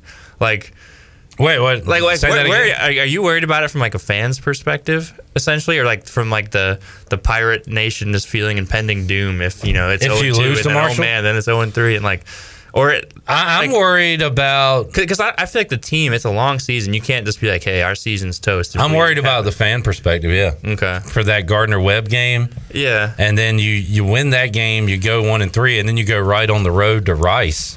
Like it is. I know it's difficult. And then you can, yeah, you can start looking at all these games and start feeling pretty terrible about yourself. No, we like, could flip the whole thing. And that, that's and what go, I mean. Who says we can't go three and oh? Right. No, exactly. And I like, mean, but I'm saying like if the team itself is saying, all right, like, you know, the Michigan result notwithstanding, this this this week two thing against Marshall, yes, it would be awesome to win, get a you know win for the no, team. No, I see but, your question. But, but we can keep going, and you know, we're not going to be in the dumps if it is oh two, oh three. I am more speaking on fans and fifth quarters and Pirate Radio and yeah. just the general feel. I mean, I know how I am as a fan, and Washington like hasn't the started a season like two and zero or three and zero in forever. And you just, you get behind, and it's like, where are we going to catch up? Now we're going to have to pull an upset, all that stuff. I, E C U fans are going to feel that same way. They're still going to show up to tailgate, but are they going to be excited? Like, let's do the flip side of this. Let's beat Marshall. Hell, let's beat App State and Gardner-Webb, and you're three and one. Feeling like a million bucks. Win or lose that Rice game, people are going to be jacked up for that Thursday nighter against S M U. Yeah. Like, that's why... I guess I am speaking more from the, the fan perspective. That Marshall game is huge because you want that October twelfth S M U game to mean something. And so, and, and again, at that point, you beat Rice. It doesn't matter what happens before because you're one and oh in conference. You're still, hey, let's win a conference championship. Let's beat S M U, beat Charlotte back-to-back, start three and oh in league play. So, like, a lot can happen, but I'm just a little worried that – I know how fans are. I know how I am. Right. Like you you well, struggle early and, you know, get behind. Like you said something earlier, like, you know, hey, you know, we, you're talking with Danny, like, hey, you know, you guys have high expectations. And the football team is, a, you know, we have bowl expectations. And I feel like that that's, should always be the expectation now. It's just, is it because, hey, you know, we've had a couple of successful years, two bowls in a row. We should, we got to go again. We can't, you know, lose some ground. Like, is is that where I guess where that that's coming from? Like, hey, we've reached this point now where we're like a perennial bowl team. I have lowered expectations this year due to quarterback uncertainty, but Mike Houston is in year five. Right. Like, it's his, he needs to go win eight, nine games a year now. Yeah. That's what he's thinking, and that's what that's what he thinks is about to happen. But, and it, now, you know, you got to show it. I, and that's, what, okay, like, so yesterday, I feel like from my perspective, from North Carolina, we didn't really get to interact too much from in media days, but but I had I was asking myself this question too: is are, is Mike Houston's, like you said, his fifth year? Is that lining up with what we're going to see this year? Is it just randomly due to circumstances of, hey, this year we have new quarterback, a whole new offense? You know, like, should that level still contain from year to year? Like, should that um, that that, that baseline just carry over? What's the baseline? Six? Yeah, I guess six wins, right? Yeah. Uh, I, yeah, you got your head coach, your coordinators, your your program, your culture, all that.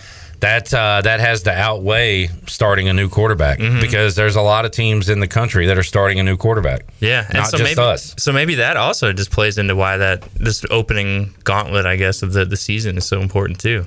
You got to get some of these. Yeah. Weren't we looking at, uh, back in twenty twenty-one, weren't we looking at that schedule kind of like what we're looking at with this schedule? Because we're circling that Marshall game as a big game. And I remember a while ago you were saying about how, man, that early in the season, uh, you're already kind of looking at it as a big game. Well, that, that year, we started the year off against App State. And I remember talking about how important that first game was in a neutral site in Charlotte because you had to come home the very next day or the very next week and play South Carolina. And then you're like, well, then you have potentially are going to Marshall, which has always been a tough play for uh, place for East Carolina to play, and you're staring zero and three in the face. Oh, and so, we were looking zero and three in the yeah, yeah. And we were. I mean, App State beat us like a drum. South Carolina, it came down to a that was a frustrating. That was game. a frustrating game. Oh my god! Uh, and then we go to Marshall. Next thing you know, we're down seventeen points with like a quarter and a half to play, and sure enough, East Carolina. I mean, looking at that schedule, you're saying to yourself, all right, you go to Marshall and it's oh, you're oh and three. What's that what's that crowd going to look like against Charleston Southern? Kind of like how we're looking at it with Gardner-Webb. But E C U was able to come back, beat Marshall, and then kind of turn the season around. And it was the first year the Pirates went to a bowl game in uh, yeah. six seasons. Yeah. No, yeah. So I guess the Marshall game this year, the equivalent of that would have been the App State opener. Right. Is that what you're saying? Yes. And the South Carolina game's kind of like the Michigan game, even though they're two totally opposites. It but. just it made me think earlier about how you were like, oh, this the second game is like already a big game. And I remember how, like, that first game in twenty twenty-one was like, man, we got to be App State, or, well, or it's going to be. So here's how it's going to play out. If it plays out like it did that year, we're going to lose to Michigan, lose to Marshall, and then somehow steal one against App State, and we'll be in the same spot. We don't want to be in that spot. We want to win two of those games. Right. But, yeah, you're right. Uh, very, very similar circumstances yeah. here. Because I also remember Billy Weaver said it was the Super Bowl against yeah. App State. Uh, well, Super Bowl. We all don't say smart things all the time. I hope our Gardner-Webb game is not as close as the Charleston Southern game that year. I just hope that they don't have Jack a Chambers. I just hope they don't have a quarterback like they had. That we were in the Jack torture Chambers. chamber. And then also the defensive tackle. Um, Mims was a uh, threat on the defensive side of the ball. He ended up coming here to play last year for East Carolina. Yeah. Uh, good comparison there, Chan, man. Let's take a break. We'll come back more with Patrick Mason. We'll hear more of what Mike Houston had to say yesterday. Talk about some personnel on this Pirate football team as we roll on. Pirate Radio Live. I can never tell if that's Alec Burleson or not because the Cardinals have so many long-haired white guys. And that was not Alec Burleson. so uh, I don't know if he's playing today as the Cardinals. Taking on the Diamondbacks and a one nothing lead in the third on the Buccaneer Music Hall scoreboard presented by DuBuc. DuBuc. Quick look, quick look at the box score shows Burley is in the lineup today in right field for Saint Louis, so we'll keep an eye on that. More to go. Pirate Radio Live back with you after this.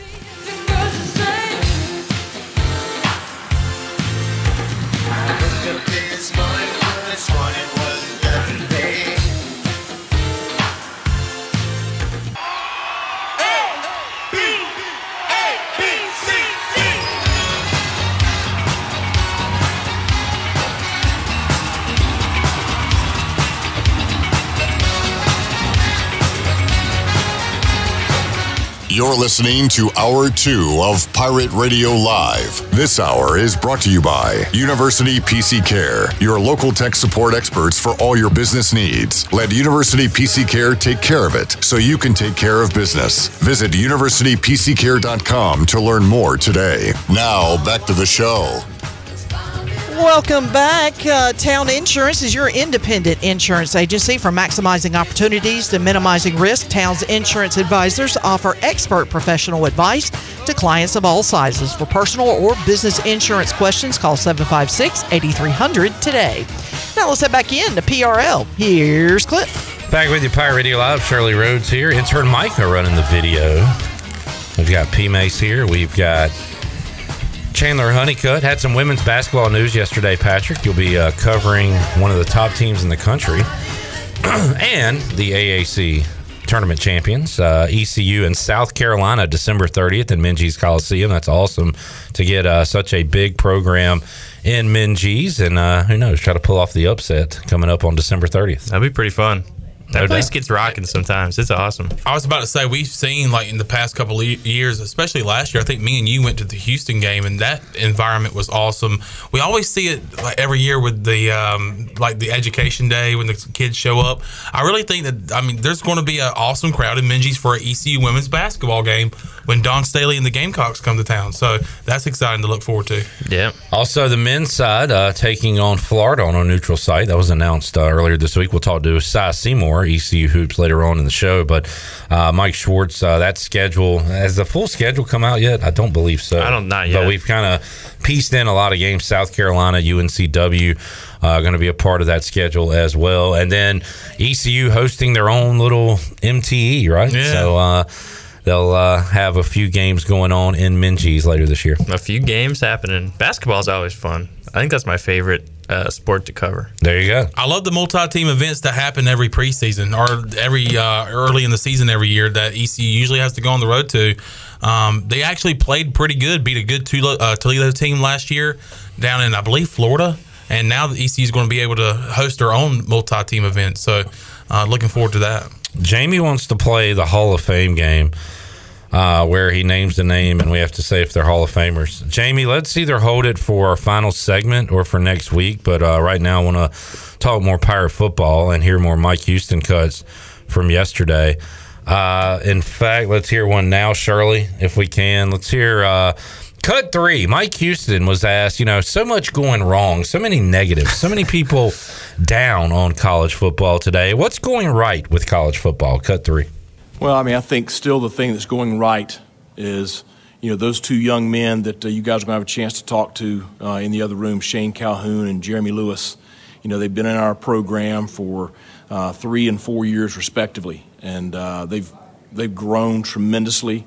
I'm just proud of the young men that they are, and so uh, still to this day, you know, the greatest thing about uh, college football to me is just the development of the young men uh, in our program, and uh, just really pleased with uh, not only those two but uh, all the guys back in Greenville also. And it's it's the reason I love my job, and it's uh, it's why I don't consider it a job, is I get a chance every day to go spend uh, spend my day with them, and uh, I'm better for it, and, and hopefully we're making their lives better for it. So uh, that's that's probably to me still the biggest positive of uh, of, of college football. All right, Mike Houston there. Yeah. Solid coach answer. Yeah, that's some good coach speak. Right Shout there. out his, uh, shouted out his players, Jeremy and Shane, yeah. and uh, and Mike Houston, very polished behind the mic. Glenn said yesterday after watching Biff Poggi, is that what we're calling him now? Biff Poggi. Poggi, Trent Dilfer, and others. Glenn said Mike Houston, the most stable coach in the American. The most mentally stable coach. yeah. Yeah, I guess. And uh, so he, he knows how to give a good answer. How's everybody doing? I, I knew that How's was How's everybody coming. doing? I, it feels like football as soon as he says that when he walks up there. But how about that, guys? Think about this. What's good in college football? It's the E C U player development. That is the bright side of college football. So I took it in two ways. I took it, A, that's a good coach speak answer. Bad, like, that's all. Is that the only thing that's good right now? Like, is there really that many bad things going on in college football? Probably, yes. Uh, but, yeah. you know. But, yeah, just, just a good coach answer and just a – Just a random question. All right, How's let's. Everybody doing? Hey, Mike. It's excitement time, right? Uh, who are some of the players you are counting on this season? Mike Houston for Shirley. Well, I mean, I think you, you got to start with our running back room. Uh, you know, Rajay Harris was first team All Conference in twenty twenty. Uh, he did have a, a pretty tough injury last year, but he's fully recovered. Uh, had, a, had had a great off season. Uh, he and Marlon Gunn are two very experienced backs returning uh, that have, you know, Marlon played a lot for us last year after Rajay went down. So, you know, those two guys are pretty proven commodities in this league. And so I expect those two to have, you know, very solid years for us. Jalen Johnson had a solid year for us last year in spite of missing some time. Uh, he did battle some injuries around midseason and still put up really solid numbers. Uh, he's healthy uh, and, you know, has worked very hard this offseason, so expect him, you know, to have a very productive year this year. Same thing for Josiah Hatfield, who has had some of the biggest moments uh, in Pirate history. I mean, he's had some. He's had the, the touchdown against South Carolina in twenty-one to start the game. Uh, you know, he's, he's had so many plays like that. Had a huge game down at S M U in nineteen. So a very experienced, explosive guy right there. Uh, on the defensive side of the ball, uh, Julius Wood, uh, I don't know how he didn't make all-conference last year. I think he's one of the best safeties in the league. Uh, he's had a great offseason. Uh, just really excited about uh, he and Teagan returning there at the safety position. Um, and in our, our defensive front, you know, we return, you know, virtually everybody up front. And uh, it's a solid bunch. They've all been playing for three years. Uh, I talk about them as a group because, you know, that's kind of how we view them, and uh, and they're they're all just solid core players. But uh, you know, I, I'm I'm excited about uh, a lot more than just those guys, but those are a few that have already, you know, proven themselves in this league. All right, try to perk up and hear what uh, what Mike used to talk about. I don't know if I have um, Jeremy and Shane when Shane's talking. I'll have to pull that up, and uh, maybe we'll play it tomorrow, but. He was asked about some players and who's going to step them on offense, and he said Brock Spalding and Jari Patterson. And like, it's the first time I'm hearing those names, which we haven't talked to anybody. But two receivers. I found that interesting that maybe uh, those guys are a little higher up in the pecking order and could have an impact with this team. So uh, I don't know, just something to watch. We're going to be doing that the next few weeks, Patrick, uh, trying to – ask the right questions and maybe peek and see what we can see as far as who's making plays out there during uh, fall camp. For sure. What, what kind of caught my eye or my ear, I guess, was when he was talking about the defensive line, and he was saying, you know, we call them a, you know, a bunch, I think he said, and Um, you know, we look at them as a unit. You know, they're all solid core guys. Well, I feel like they need someone to maybe break out of that unit or that pack or that, you know, from just being a solid guy. They need someone who can just kind of be a game wrecker at times. And I feel like that, like I, I've said it before, I feel like that really was kind of a glaring issue on this team, was just no one can really consistently kind of disrupt things back there. And um, I guess when we talk about that unit, and that's probably one of the more experienced ones to come back, Um, that, that's got to maybe be a strength, I guess, or at least uh, someone's got to emerge, I think. Um, but when I when I hear that that question, that that's or that answer, that, that's what I thought of. And when he's talking D-line, I don't know if he's including Jeremy Lewis, who's listed as a linebacker, rush in, whatever. Yeah. But you just hope that's the guy. Like you, you need right. a you need a rush in to harass the quarterback, get to the quarterback. Before you got here, Patrick, we had one of the biggest one-year wonders in E C U football history going after the quarterback. Who am I talking about, Chandler? Nate Harvey. Nate Harvey went from like a fullback to the leading sacker in the conference and had a cup of coffee with the Giants before the season, but I think got hurt. He was the top five in the country. He was just out of nowhere, and it was uh, amazing, and we just we need one of them uh, seasons again. Yeah. Definitely. I mean, that, that would do wonders for this team, you know, especially with having some of the guys in the back end back. But, man, if you can just get after that quarterback a little bit, this defense looks a lot better. Jamie says, has Mike Houston been here longer than any coach since Logan? Uh, Ruff was here six years. So Ruff was ten, eleven, twelve, thirteen, fourteen, fifteen. fifteen. Well, Skip was... Skip. Skip was five, five years. six, seven, eight, nine. Yep. So, uh, yeah, he's still got a little more to go with to get, to catch Ruff. And Logan was what? Uh, ninety. He went from, what, ninety-two to oh one? Yeah. So, I mean, he's got a ways. John Thompson was uh, two years. Two years. Uh, Scotty Moe. Scotty. Three years. Uh, Logan, ninety-two to oh two. So, there you go. See where Mike Houston ranks on the uh, the wins here. Can I pull it up by? No. So Mike Houston's uh, got a ways to go to catch. Yeah, those first couple of years hurt him. Steve Logan at sixty-seven. So Skip had thirty-seven wins. Uh, Ruff thirty-five. Mike Houston's at twenty-two. Get there in uh, another two plus years. I was gonna say it's just two seasons really yeah. of football. Hmm. To be the all-time David Blackwell. oh and one. Did kick a field goal at the end of the game, though. Attaboy, David. Got three on the board. Uh, did also save Tyler Snead's redshirt year, which didn't matter because he left. He should have played in that state game. Remember that was like the big talk leading up to that game? Oh, yeah. Was it Snead? Was he the only player? Uh, I feel like it was Hol- mostly Snead. Holton didn't play that game. Yeah. Kingsley Ifedi threw a pick in that game. Yeah, Reed Herring threw uh, maybe one or I think Reed Herring threw a nice pass to Audio Matosho. That was probably like the only highlight besides that forty-seven-yard field goal. I'm going to look up that box score just because oh, I know. I'm sorry. What year was that, Chandler? That twenty eighteen? twenty eighteen. Uh, final score fifty-eight to three. Yikes. N C State won that one. Uh, how many total yards do you think we had, Chandler? one twenty-three. Oh, one hundred four. Man! Over one hundred, though. How many, how many first downs do you think we had? Two. Four. Yikes. Four first downs. Wow. Mm. It's worse than I imagined. And E C U kicked the field goal. It was like a fifty-yarder. Was it as time expired? Yes. As- nah, well, we had, uh, yeah, as time expired. Oh, no. Uh, five-play, forty-nine-yard drive. forty-six-yard field goal at the horn to make it fifty-eight to three. I was leaving Carter Finley, and I just like heard sixty-something yards throughout that whole game. I heard like a little faint, like a cheer, and I was like, "Did we just make a field goal?" They carried off Jake Verity and David Blackwell, dumped the uh, cooler. Just, uh, just a rough spot there. And then uh, it was like a day later, Mike Houston was named the head coach, right? And John Gilbert was named the athletic director. Yeah. And here we are today. And Patrick Mason was named the beat writer for the Daily Reflector. It happens quick. Big things happen in threes. That's right. So there you go. Let's uh, take a break. We'll come back more with P. Mace here on a Wednesday edition of Pirate Radio Live. We're back with you after this.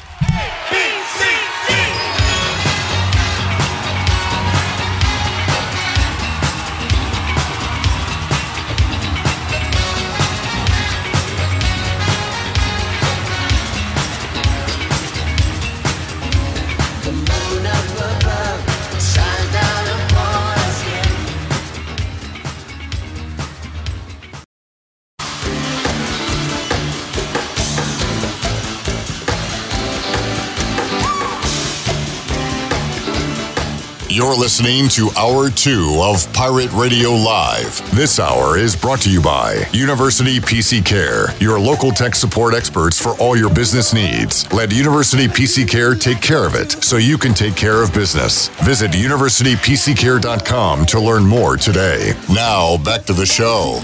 All right, welcome back. Country Mart has been locally owned and operated for over forty years and is your premier country store serving the best cheese, biscuits, and country food around. Country Mart is open every day and has two locations in Bethel on Highway eleven and in Stokes on Highway nine oh three. And both locations are top-of-the-line fuel stations serving Shell gas, including ninety-three ethanol-free high-octane gas. Country Mart filling you up with great food and your engines with great gasoline. Now let's head back in to P R L. Here's Cliff. All right, Burley tried to go shopping at the Gap, but ball was caught in left center field. A snag by the center fielder, almost got down, would have been extra bases. Uh, instead, it is a flyout as the Cardinals and Diamondbacks are tied at two apiece in the fourth inning on the Buccaneer Music Hall scoreboard presented by DuBuc. DuBuc. All right, this is a sports talk show, so let's hit a cliched, typical sports talk radio show topic, Patrick. Hey. From Jamie. Let's say the season goes bad. Is Houston's seat getting warm? Even though having to use the new quarterback, would it be fair criticism? Or what is that? Why is this heart in the way? I think or, I get the non-criticism, the the direction of the question. Um, I would say, what, what? First of all, season goes bad. What is bad? I say bad is three and nine. Yeah, you probably miss a bowl would be bad, and yeah, maybe four wins, something like that. Like five and seven is not good, but is that bad? It's definitely under. So the win total in Vegas is five and a half, right? Like so. That's what I mean. But that that doesn't mean anything for Pirate fans' expectations. No, I, I know that. Um. But no, I mean, anything like under three wins, you're like, wait, is yeah. this the guy for the job? Year five. But like, I, I just don't see that happening. Uh, if they win four or five games, um, I would not want to fire Mike Houston. No. But I, I would want a much better twenty twenty-four. Yeah, there'd probably be some questions and say, hey, you know, why why did this happen? But yeah, you know, you you wouldn't definitely just say, hey, let's fire this guy. But, you know, at, at the same time, you, you got to hope that, you know, there's some sort of floor in here at this point. And um, but yeah, bad. Like, I guess, I guess you'd have to watch the games and decide why it went bad. You know, yeah. say, hey, like, everything looked pretty great, but we couldn't, you know, we couldn't throw the ball, or but we couldn't, you know, block for the guy, or, you know, there's stuff like that where you can pinpoint stuff. But and, and Jamie says, so even though having to use a new quarterback, should a seat get warm? Well, I mean, that's the coaches are bringing in these quarterbacks and playing these quarterbacks. That's his responsibility. Yeah. If Mason or Alex or both aren't up to the task, that falls on the coach. Right. And, you know, every single of these recruiting classes, what, whatever month it is, you know, when we sit down and we get the sheet of, hey, there's twelve new guys coming in here. You know, this guy's great. He's really long. Where we can't wait till he gets in the program. Like, you know, these are the same guys who were talked about like that at one point, and they've been in the program for a while. You're hoping they're doing behind-the-scenes work and getting ready and preparing. And, um, you know, like like a lot of positions, sometimes you don't get to play with the ones, but you got to step up when it's time to play, and you will see if the coaches, you know, got them ready. And maybe the portal has hurt this team more than I've given it credit for. Newton says, uh, coach is still good. Now, next year maybe, but he's rebuilding. You can't help. Uh, kids might jump ship. Um, and I'm thinking about the, you know, the corners. We had one jump to the league and one and a couple, you know, in the portal.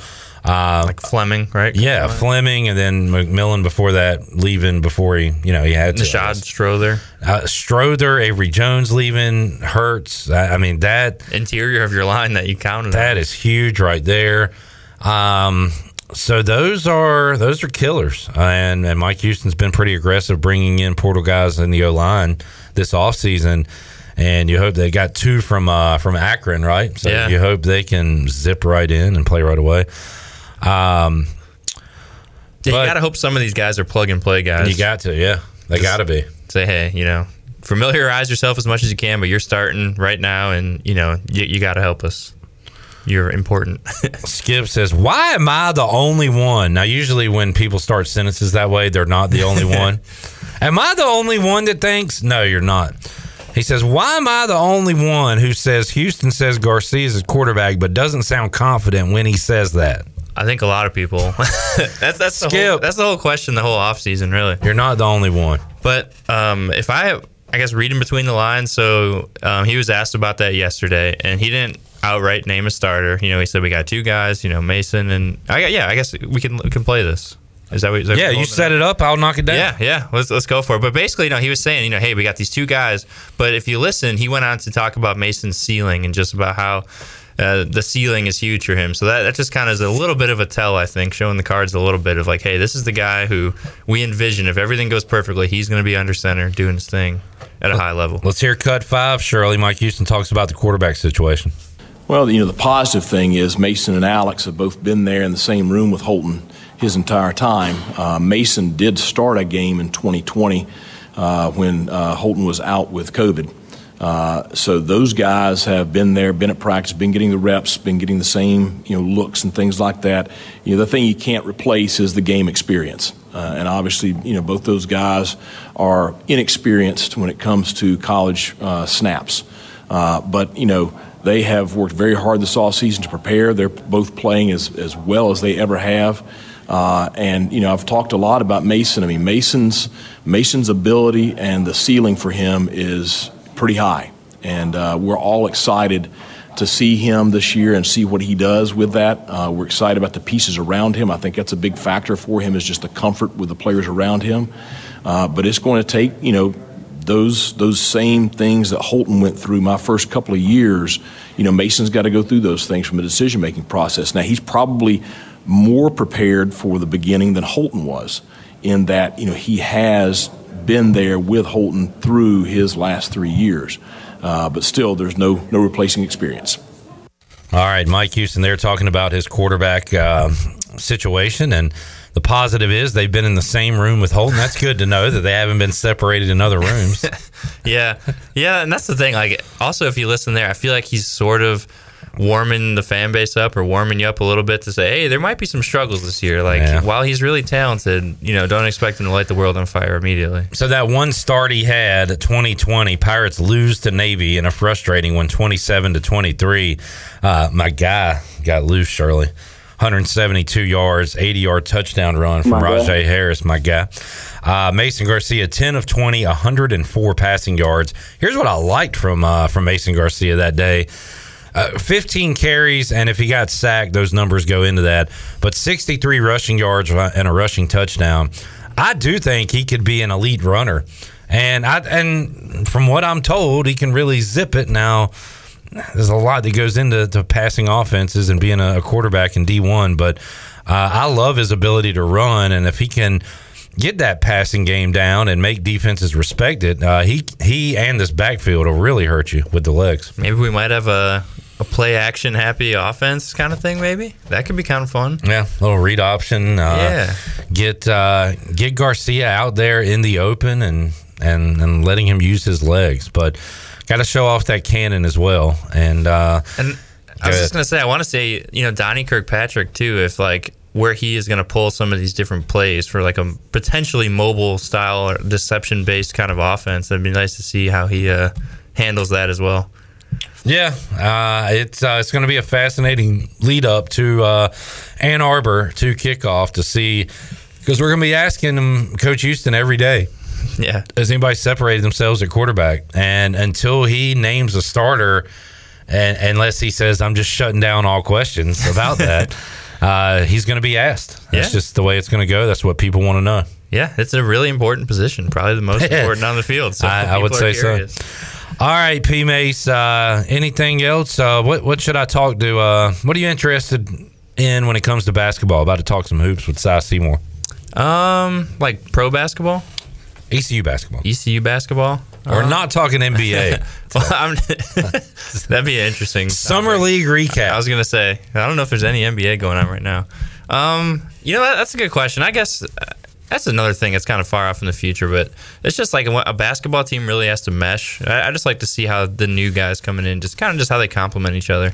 Um, but that's, I think that's kind of way in the future. I'm not sure. All right. Well, thanks you know, for nothing. I don't know. What, what, are you, what are you looking to see out of the basketball? I'm always excited about basketball, Patrick. I am too. No, you're not. You're a phony. You're a fraud. I'm kind of excited. No, you're not. It's my favorite sport to cover. It doesn't. No, it doesn't sound like it. I feel like I have to put some on different, you know, back burners here. Sometimes. All right, that's fine. You got your burners like I'm, working. I'm getting into. I'm getting into football. I'm diving in, man. Well, soup's always on your front burner. Oh, for and sure. Then you've got football, and then you'll put throw little hoops back there. Yeah, yeah. The baseball. Soup is like a constant stir. You know, you got to watch that. You had any good soup lately?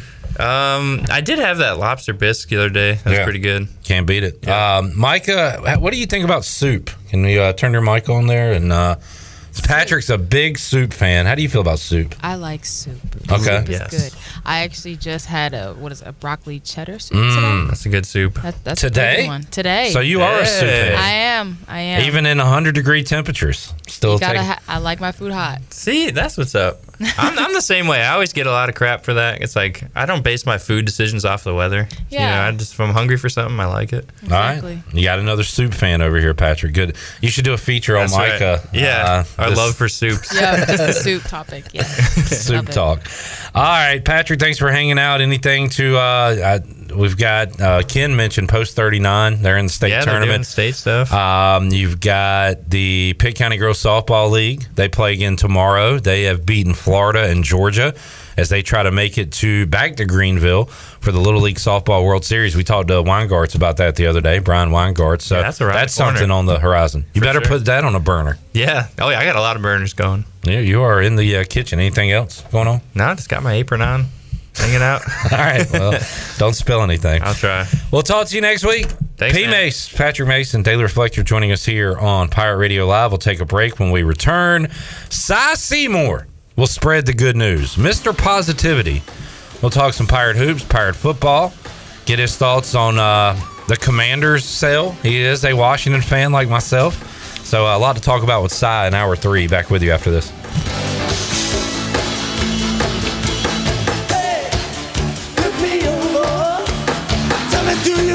What you see. Hey, I got one, two, three. I'm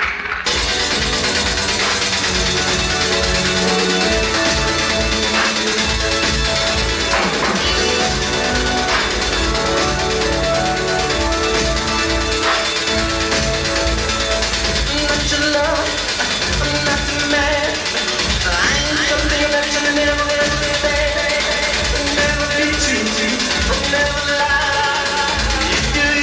You're listening to Hour three of Pirate Radio Live. This hour of P R L is brought to you by Bud Light, reminding pirate fans to stay in the game and drink responsibly. Bud Light, the official beer of the E C U Pirates, and proudly distributed by Carolina Eagle Distributing since nineteen eighty-nine. Now, back to the show. Welcome back. Order Jersey Mike's subs on the mobile app and get delivery right to your home, or save time and order ahead to skip the line to pick up from your nearest Jersey Mike's sub location. Jersey Mike's, a sub above. Now let's head back in to P R L. Here's Clip. Back with you, Pirate Radio Live, Hour three here on a Wednesday. Going to make you a winner coming up this hour, so stay tuned for that.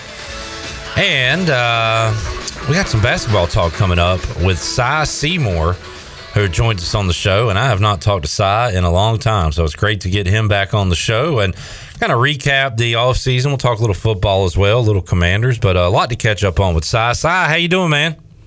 I'm doing great, Cliff, and it's always good to hear you. I'm glad we're get, getting back together because we know all sports are getting ready to kick into gear, and we love it. Yes, sir. Got that uh, bit of a summer slumber going when it comes to the world of sports, but it is quickly approaching. At A A C Football Media Days yesterday, E C U picked sixth uh, in the American. And Cy, overall, you'll see a lot of these teams on the, the hardwood, and some good teams at that, with uh, F A U and North Texas and Charlotte and U A B.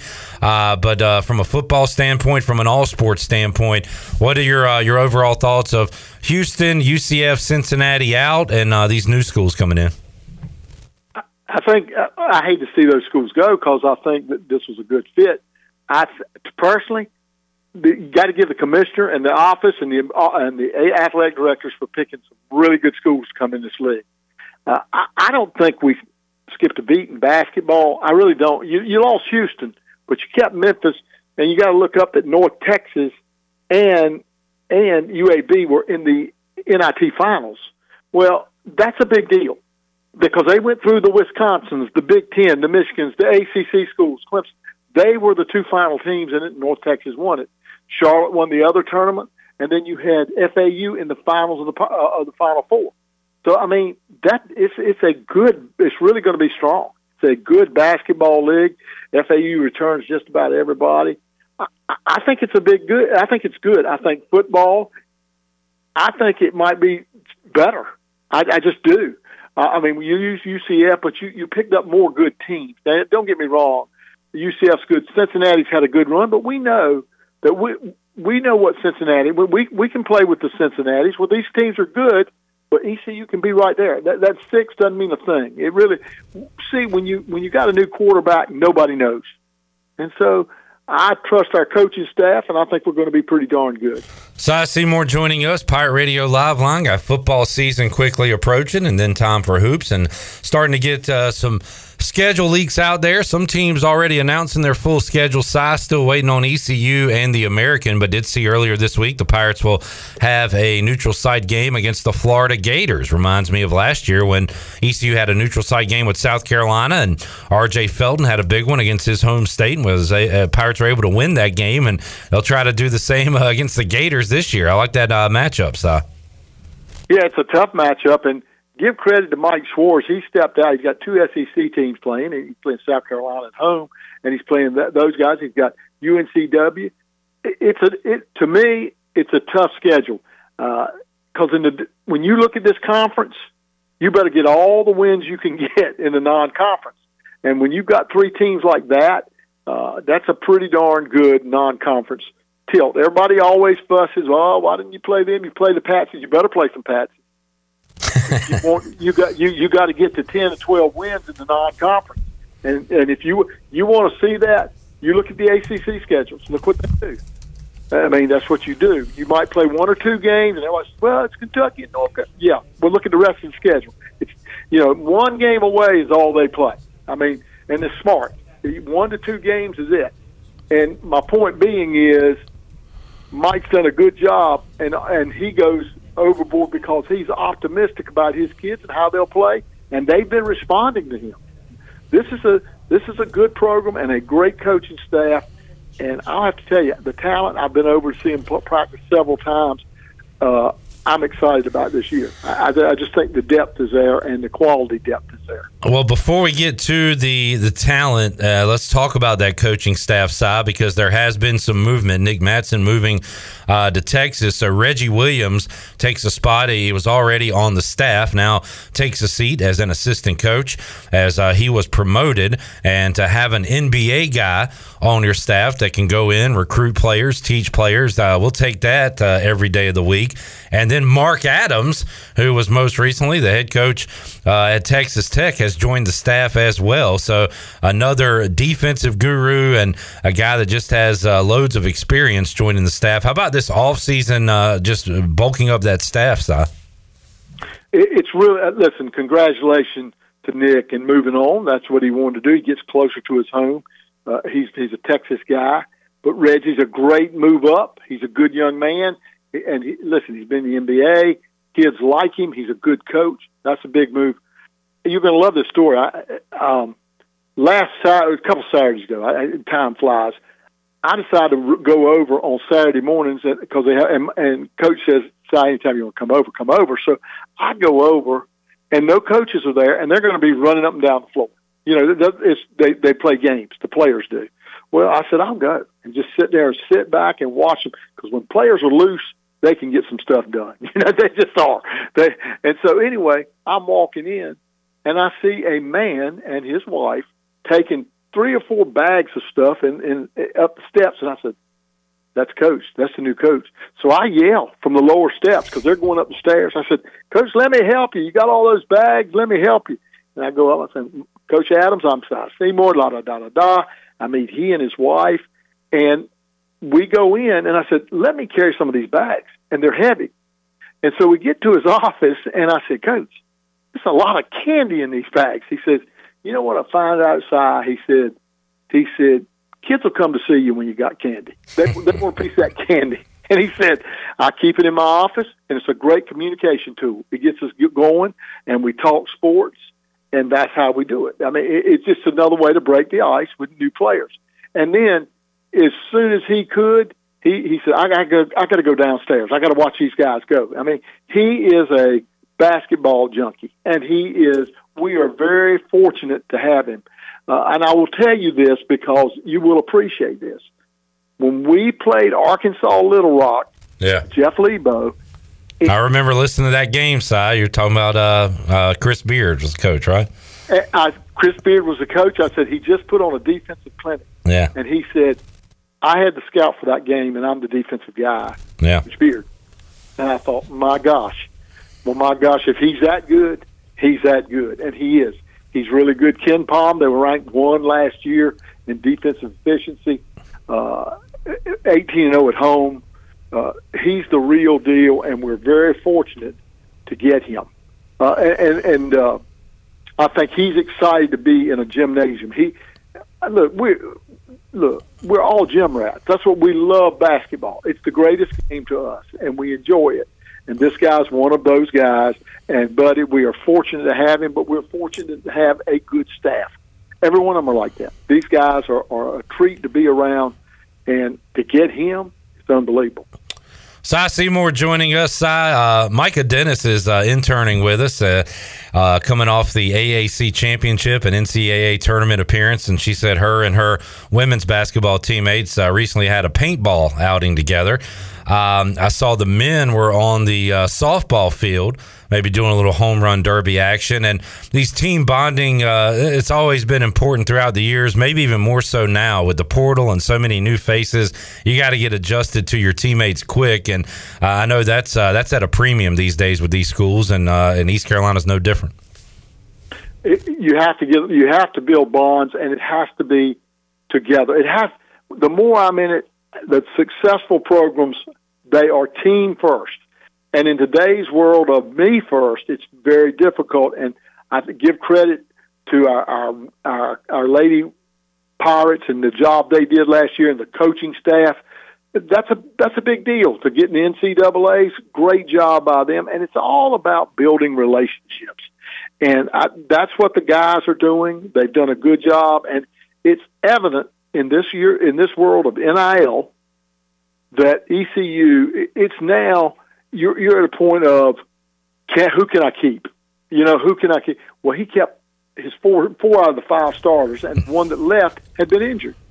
Yeah. So when you look up, when you look up the job that he did to be able to keep that many kids, uh, and they were listen, everybody was after him. Look, you, you, they were after all uh, four to five kids. Yeah. And and E C U was able to keep them, and that's a big deal.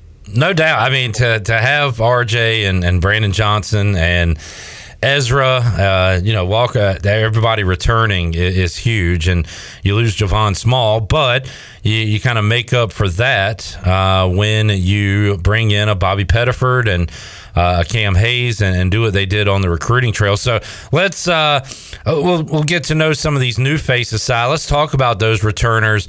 Another step up for R J, another step up for Brandon, who uh, expanded his game last offseason to the three-point line. I can't wait to see what Ezra looks like with another full off season here in Greenville. And Walker was huge for you down the stretch. So, you know, what particularly can these guys do? Who are you looking for out of that group to take even another step? All four of them. And I'll tell you why.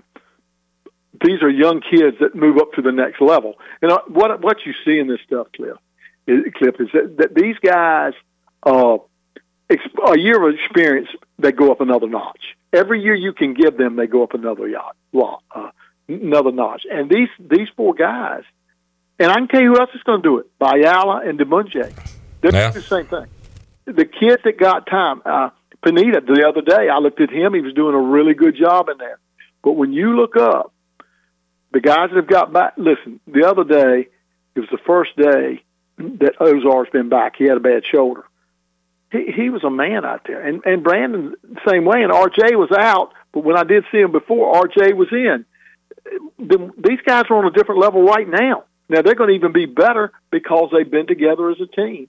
And Ben Biala's back and, and playing much better. And DeBouger's the same way. Uh, and Jaden Walker, you, you and I, you said it right. Jaden Walker really turned the season playing the point guard the way he did. I mean, he, he really, you got to give that young man credit. At six five, he took over that point, did a good job. He can defend anybody, and uh, w- was just a tremendous fit. Now, you think, now, he's another year up. Uh, it's it's it, you got some really good pieces right there. I think our depth is really the difference, too. Uh, it's going to be good. But when you talk about those guys, they're more physical now. They're more confident now. Uh, when you go up to a Brandon Centurion, he's not he's not shy. He's not a freshman. R J, I said, I went up to R J and he said, uh, I said, R J, you'll finally get a little rest. I said, you go thirty minutes. He said, I don't need a rest. I was going to say, he is a machine out there. Look, yeah, I, and I, I thought, I hope he doesn't hit me. I mean, my God. he, he, but he meant it. He said, you know, I don't need a rest. And I and I that's how you have to be. That's how you have to be. The coaches will handle the other part.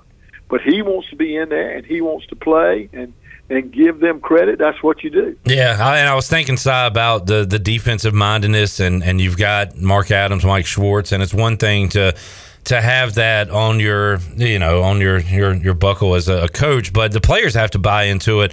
I know one of them uh, does, and that's R J Felton, and now you you got to get these other guys on board to to play good defense. Uh, Walker uh, will do that out there. Uh, Play it matching up with whoever he matches up with, and you know we've seen Brandon get more physical. Ezra pulling down what twenty rebounds against a, a Houston team, so it goes to show you that those guys have bought in, and now you hope they can transfer that to uh, the newcomers on this team to buy in, buy into that side of the ball, and let's get some uh, some easy breakaways on offense. Right, your your defense can turn to offense. You're right, and and, and listen. You're right about the staff, the ones you mentioned, but let me tell you, Jake Morton does a really good job with these kids, and Riley Davis played for Mark Adams. That's how E C U got him. And, uh, he said, I think we can get him here. So Riley, Riley's a tremendous – these guys are all really good coaches, and they bought in. To, they, they're excited about building a program. That's why Riley told Coach Schwartz, he can help us, Coach, and I can get him. You know, it, it's it's funny. But, you know, when you, when we look up, it's kind of like what you try to do in anything. Retention. Can you keep kids? And, by gosh, he caught, he kept the four kids. Yeah. When you that's that's a, that says miles about this staff to be able to do that. But you're right. These new kids, I'm telling you right now, Richard in the middle at six ten, and also the big man, Siri, Siri uh, Malanga, yeah. yeah. They're going to be tough. I'm t- now, the great thing is you've got two of them. He can run them in the mouth. You got Ozar at the four. You got Brandon out there at the three and four. You've got R J. You've got wings like crazy. And you've got, listen, Pettiford. And if Hayes, you'd see the problem is Hayes is his second yeah. time in the portal right. coming back. And they're getting strict on that. Mm-hmm. They haven't got a ruling yet.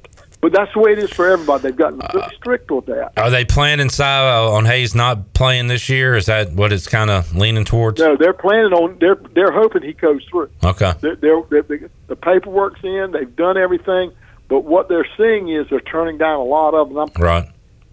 Yeah, I'm just thinking, what are you thinking? They do the N C double A. This kid's returned home.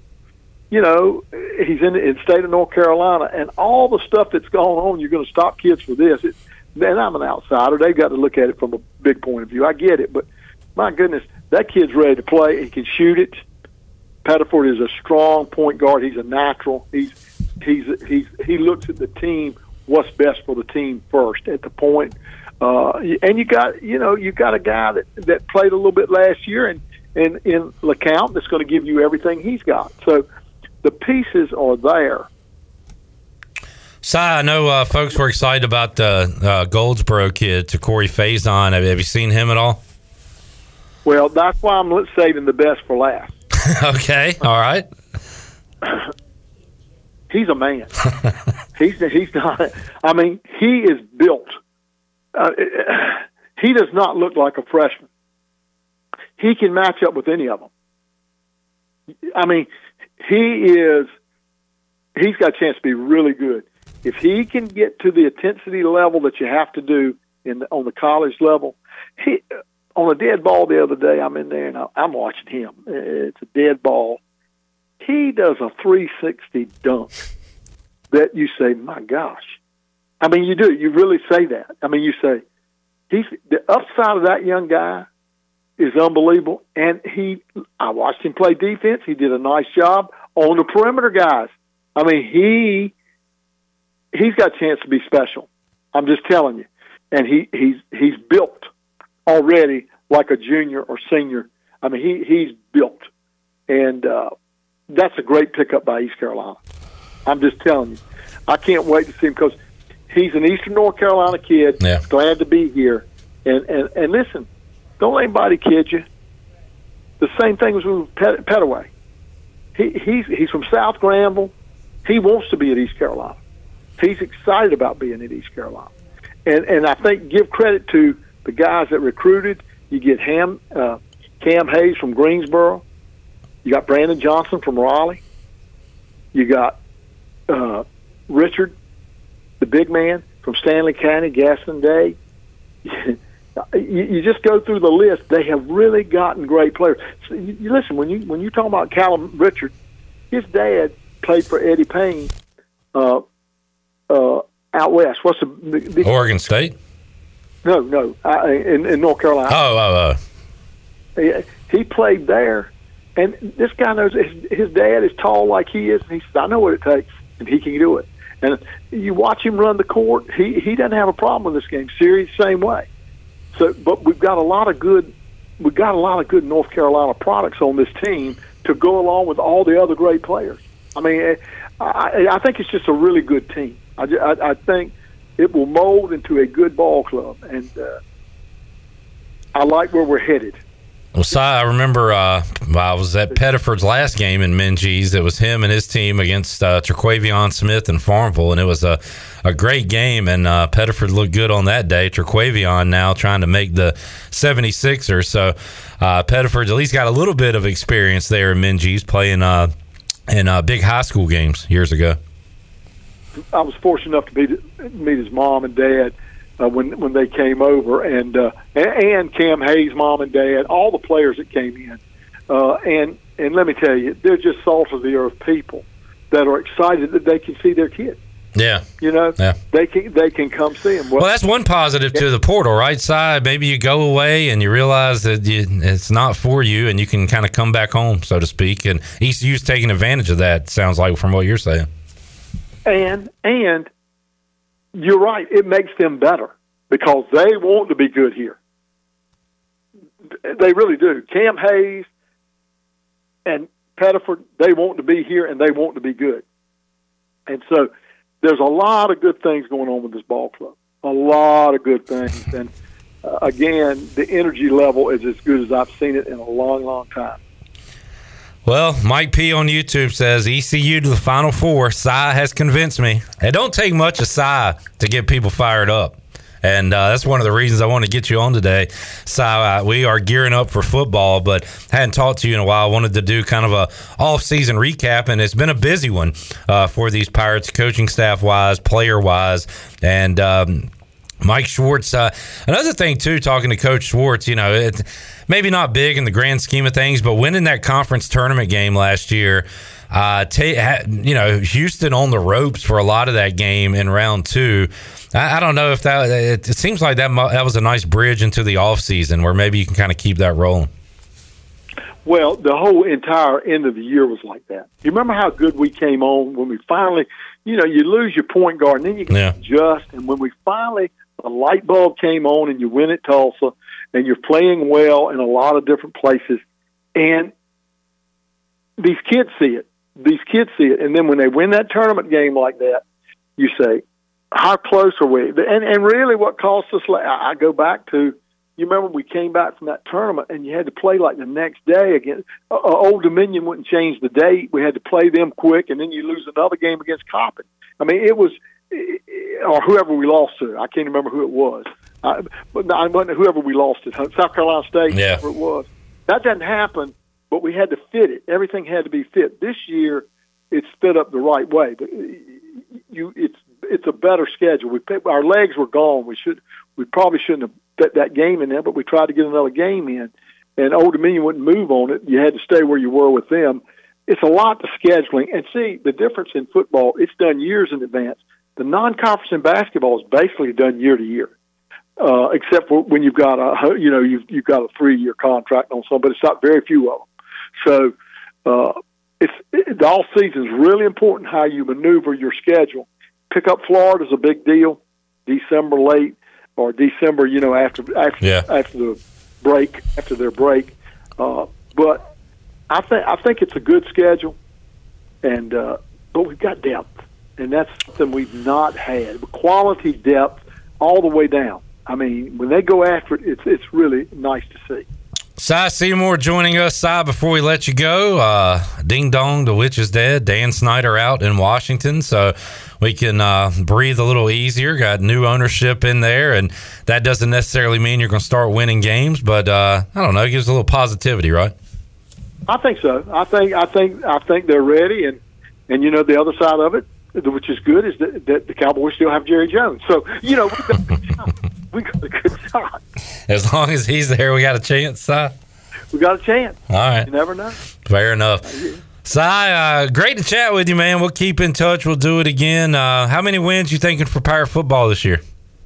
You know, I'll be honest with you. I, I think we're going to be pretty darn decent, and I think the quarterback situation is the key, and I think we're better there than people think. You know, I know we lost Holden. He's been there a long time, and this kid hadn't had a chance to play. But I, you're looking, I think, eight wins. I'm going to give him eight. I'm going all, I'm going to be strong. Eight and so, four. All right. Eight and four. I'll take it. Let's I, take it. I, I, well, and if he's not, I'll tell you this. He came, Coach Houston came over to Green, uh, to Newbern to speak at a big banquet over here for the teachers in public schools, about seven hundred.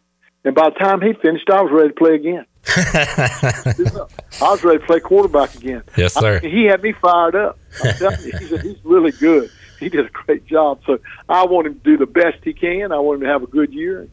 And uh, I, I really believe in him. I think he's going to do a good job. All right, Si. Great to chat with you, man. We'll do it again down the road. Always, Cliff. See you, man. There is Si Seymour. If, if, if, man, if you ain't fired up and optimistic after – here inside, there's something wrong with you, and uh, he believes everything he says. Uh, he, he likes the, the Pirates on the hardwood this year, likes them on the gridiron, likes them all around. So uh, always great to talk to Cy Seymour, color analyst, these E S P N Plus basketball games uh, in Minji's Coliseum. All right, let's take a break. When we return, some potential conference realignment news. We'll, uh, we'll have that for you. We'll also have a giveaway and a little bit more from Media Day yesterday as well. When we return, hour three of Pirate Radio Live, back with you after this.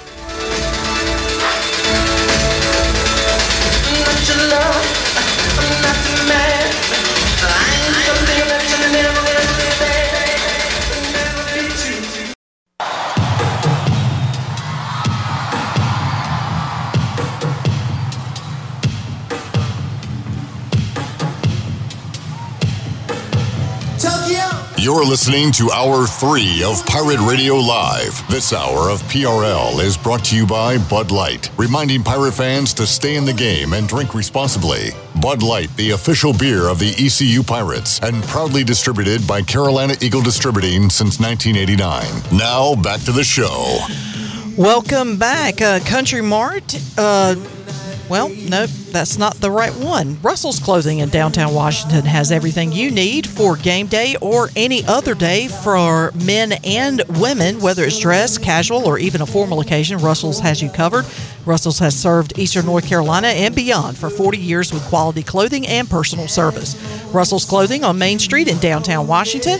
Pirates supporting pirates. Now let's head back in to P R L. Here's Cliff. Back with you, Pirate Radio Live on a Wednesday. Cardinals and Diamondbacks tied at three in the sixth inning on the Buccaneer Music Hall scoreboard presented by DuBuc. DuBuc. Gavin Williams uh, went four scoreless innings today against the Royals. Guardians beating Kansas City. Now Cleveland just two games back of the Twins in the A L Central.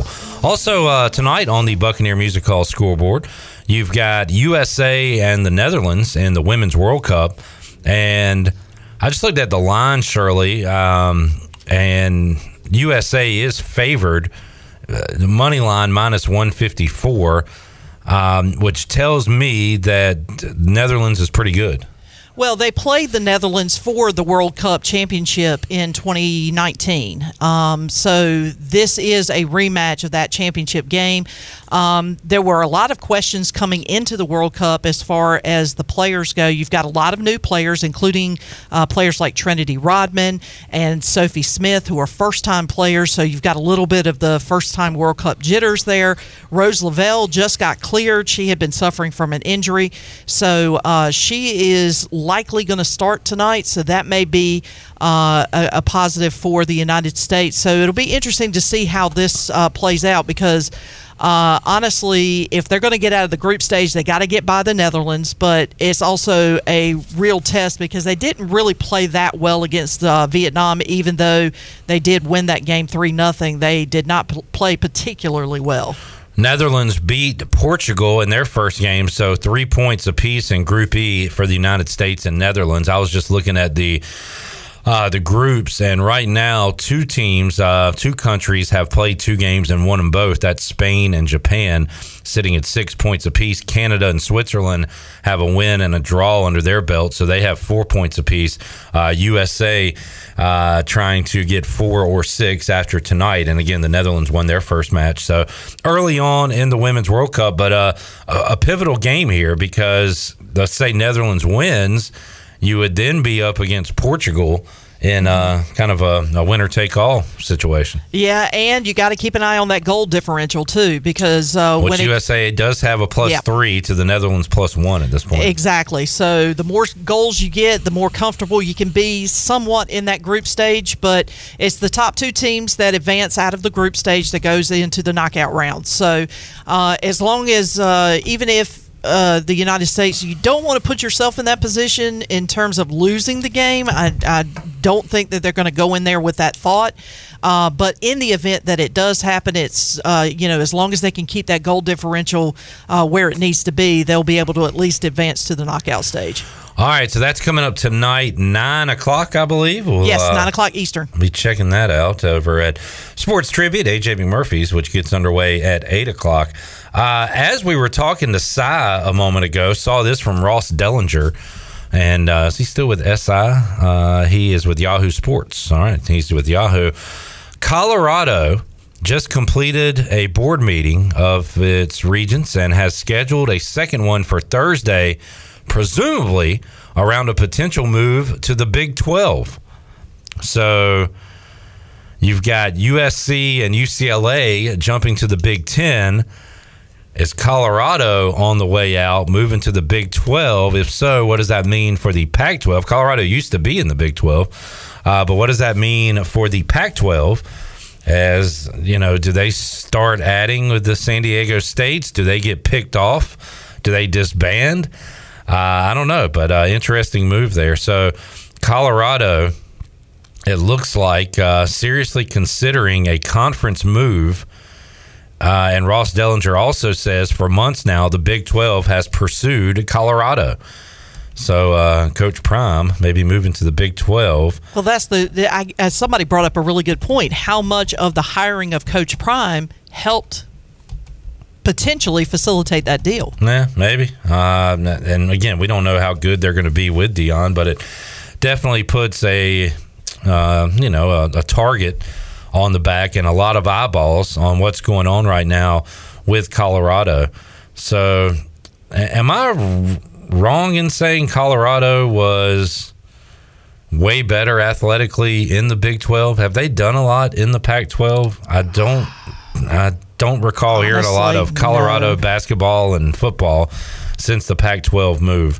Um, and again, my brain goes way back to Cordell Stewart and Michael Westbrook uh, in the old days, in the early mid nineties, uh, the Hail Mary against Michigan and Eric Bieniemy and uh, and things like that. But sleeping with the Bieniemy. Yes, but Colorado uh, potentially going back to the Big twelve. Jamie says the Pac twelve is dead.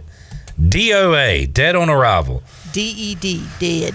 I don't know about that, but certainly on some life support when you lose um, your two big ones, U S C and U C L A, and Colorado, certainly not a flagship member or anything, but if they drop, does another drop, and who adds them? We start to get closer and closer to this. Remember, years ago said it's going to end up being like four sixteen-team super leagues or whatever, and everybody else is going to be left out. And uh, are we starting to trend towards that again? We shall see. All right, Shirley, um, uh, what do you got? I was going to say, um, I have a did you see. Oh, good. Please. Did you see that uh, just a few minutes ago, Tom... Pella, Pelissero? Pelissaro. Um, Pelissaro. Well, okay. Yeah, I'm going to go with that. The Jets signed four-time N F L M V P Aaron Rodgers to a new two-year, seventy-five million dollars guaranteed contract wow. through the twenty twenty-four season. He had nearly one hundred ten million dollars guaranteed remaining on his old deal back in Green Bay, so he's taking a lot less for that shot at a ring. Yeah, um... The Jets are this year's Broncos, at least going into the season. A lot of expectations. I I was suckered last year. I got suckered into uh, thinking the Broncos were going to win their division, make a run in the playoffs, be a Super Bowl candidate. And their coach, was it Hackett? Paul Hackett uh, mm-hmm. was awful. We saw it game one. We saw it uh, until he was finally fired. Now they get Sean Payton. I'm reluctant to get on the Broncos train, but I don't want to to miss out. I might have been a year early on that. But they had all the primetime games. They were, you know, everybody's talking about Russell Wilson going there. Now that's going to be the Jets this year. And are they going to be substance or are they going to be all flash? We shall see. Um, I, I just, I don't see them being that great. I don't, I don't know. The, the A F C East, I, I like the Dolphins. I like the Bills. Uh, I don't see the Jets kind of living up to the expectations that people are putting on them with Aaron Rodgers. But uh, fascinating I mean, to see what happens there. Yeah, they're going to be an interesting team for sure just because of all the young players that they have and some of the promise that they've shown uh, coming in from last season. But, you know, I don't know. I mean, it you know, it's all about that team chemistry. Sometimes it's a little bit of luck, too. You throw that in there. Um We'll see what happens. Thank God, I am turning into an old man. I said Paul Hackett. That's the father of Nathaniel Hackett, who was the Broncos coach. So if I'm naming dads instead of their kids, that is a... You are O L D, bud. That's a look yourself in the mirror moment right there. Thank you, Jamie, for correcting me. Nathaniel instead of Paul Hackett. Uh, Jamie says offense is good for them, but A F C competition is nuts. That's a good point, too. I, I just mentioned their division, but outside of that division... You do have uh, the Broncos with Sean Payton, who I think will be better. But just in that division alone, do the Chargers finally do something? I'm not going to pick them to do something until they do. But, of course, you've got the Kansas City Chiefs. Uh, the North is a beast with the Ravens and the Bengals and a full season of Deshaun Watson, perhaps, uh, with the Browns. And then who am I leaving out? The South? Eh, not too much in the South. Uh, including your Colts there, Jamie, but maybe the Jaguars will be good again. But, yeah, the A F C is uh, is tough. That's a lot of young quarterbacks and good teams for Aaron Rodgers and the Jets to try to leap over. Um, you know what I noticed, Shirley? What's that? The kids are gone. Yeah, all the kids are gone. I feel like we're uh, a married couple and the kids are finally out of the house. Now we can party. Uh I also feel like an empty nester right now. So I'm like, where around. Did they all go? I don't have anybody to talk to over here. Joey's out, Micah's out, Danny's out, even uh, young Chan Man is out. Yeah, Chan Man, hurry up, dude. Well, let's make somebody a winner while Shirley's doing double duty. Let's make her do triple duty. Yeah, why not? We are going to give it away now. Give it away, give it away, give it away now. Give it away, give it away, give it away now. Wow, Pirate Radio, cannabis awesome. All right, what are we giving away on this Wednesday? I still want to know what you were saying. It's pretty clear what I'm saying. I'm saying, why did Pirate Radio be so awesome? Duh. I just, I don't know. Okay, how about lunch for two at Tiebreakers? All right, lunch for two at T B's can be yours if you are lucky. Caller number eight. Caller eight will eight be great. Enough. We'll be back with you after these words.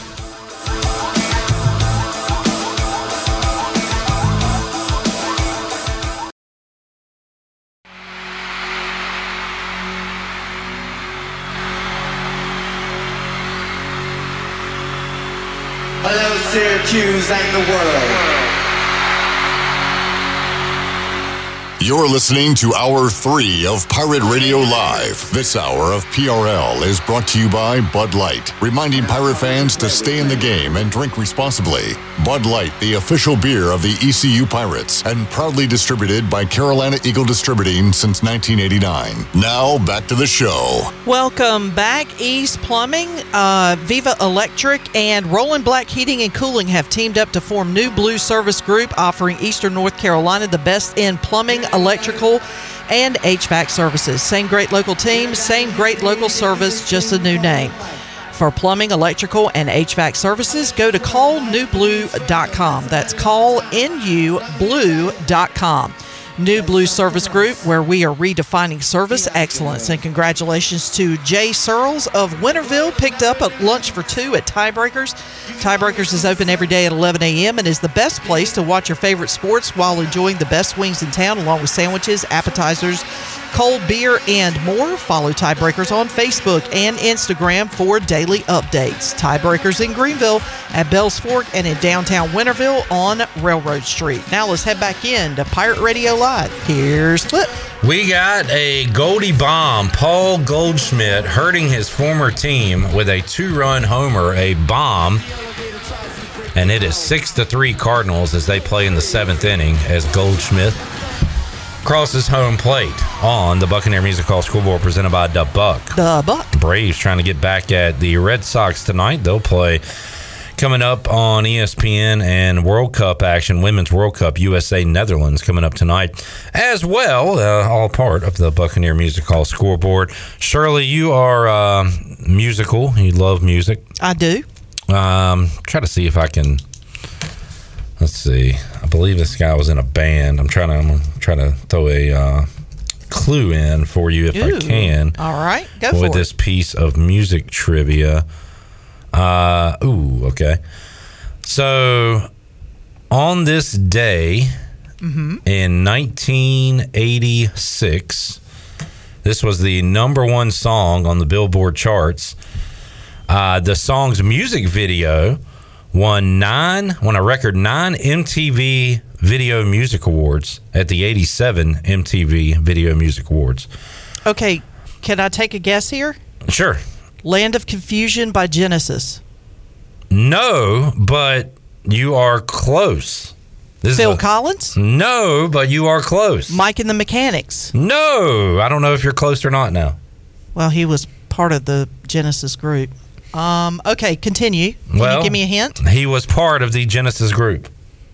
Oh, Peter Gabriel. Yes. What was the song? Um, uh, you said uh, uh, how many? nineteen eighty-six. How many uh, M T V awards? Nine M T V Video Music Awards. It was number. Oh, Sledgehammer. Sledgehammer. That was a great video. So there you go. Yeah, there's some videos that were just so innovative at the time that it just kind of blew everybody out of the water. Sledgehammer obviously was one of them, but Land of the uh, if you've never seen that one, it's actually kind of, you know, uh, I think most people know that my mother is deaf, but um, one of her favorite music videos of all time is Land of Confusion from Genesis. So if you've never seen that video, it's got uh, it's puppets, but it's uh, it depicts uh, Ronald Reagan and Nancy Reagan. It's pretty hilarious. I had a random thought the other day to myself, what is my all-time favorite music video?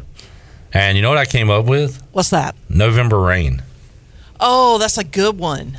I um, think that's my all-time favorite music video. It's just, God, that I song remember is so as a long. kid. Remember, you had like a little, and eventually I had like dual cassette mm-hmm, and stuff, mm-hmm. but it was just like one cassette, and you could record. Mm-hmm. And I would hit record and hold it up to the T V during Slash's solo, just so I could have that and listen to just, it. Just that I one part. Yes. Yeah, yeah. I just love that part so much. What's your favorite oh, music video? Goodness. Oh, there's so many that I, uh, I mean, obviously Thriller was oh, one yeah. of my favorites. Um, because I know Take On Me is uh, a classic. It, it's a good one. I wouldn't, I wouldn't call it my favorite. Um, I remember Thriller so much because it was appointment T V. When Thriller, when that video came out, it came out like at midnight on M T V, and you know, we stayed up and watched it, and it was just every bit of what we wanted uh, uh Halloween song to be, I guess. Um, favorite video of all time? Uh, Money for Nothing by Dire Straits is that's uh, a good one. One of the all-time greats. You know what? Speaking of Dire Straits, one of my I, this might be my favorite, just because it was a, a, just a departure, but also kind of funny. Um, Walk of Life by Dire Straits. I know the song. I don't know the video. The video depicts basketball bloopers, N B A basketball bloopers. Oh, I didn't. Okay. I and I, I think that's why I liked it so much. I just assume, yeah, that's a good one. Um, Jamie says Madonna videos were good back then. Mm-hmm. Uh, prob, um, Papa Don't Preach. That's a good, that's a good Madonna video right there. This is what we do when the kids are out. We talk about old music videos. That's right. Kids, there used to be music videos mm-hmm. on T V. Do they still make like music videos on yes. YouTube? Yeah. Yeah, mm-hmm. okay. Because I still watch them. That's still a thing. Yeah, I, I have this thing that when I have time, which right here lately has been extremely rare, but when I have some downtime, I will go on YouTube's music page and it'll say like um trending songs or upcoming music video releases, and I'll go and watch a music video, and if I like the song I stick around for it, you know, and watch the video. So um I'm trying to think, there were so many uh, over the Mike years. Mike P says Tom Petty's Don't Come Around Here No More. Is oh, that the, the Alice in Wonderland, Wonderland one? Yes, because yeah. that, that cake creeped me out. That was a good one, Mike P. Yes. Very creepy. Oh, cutting into Alice's dress. Ooh, ooh, ooh. Don't come around here no more. It was so creepy. Um, I'm, I'm, Give it up. You know what? Um, there's one with, um, it's almost like a live performance, but it's Aerosmith's Dream On. They're like in a, they're like in a, and I, I'm I'm pretty sure it's just Aerosmith and not Eminem's sample of Dream On. But they're like in an auditorium and they have like lights and everything. And it's uh, kind of cool. During the Aerosmith uh, nineties phase, they used to have like Alicia Silverstone. Was that her name? Yes, yes, yes, and, yes. And um, Steven Tyler's daughter, right? Liv Tyler. Yeah. They mm-hmm. were in like Crazy and Crying and all mm-hmm. those videos. Mm. They were also good videos. All right. Old people video chat. We got to take a break. We'll come back, get ready to wrap it up uh, on Pirate Radio Live here on a Wednesday. Got a good lineup for Thursday. We'll let you know who's coming on the show when we return after this. We are gathered here today to get through this thing called life.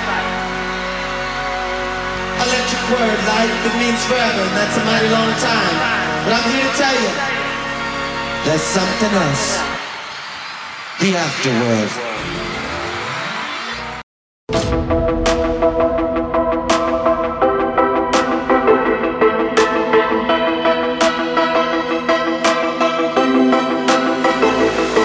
You're listening to Hour three of Pirate Radio Live. This hour of P R L is brought to you by Bud Light, reminding pirate fans to stay in the game and drink responsibly.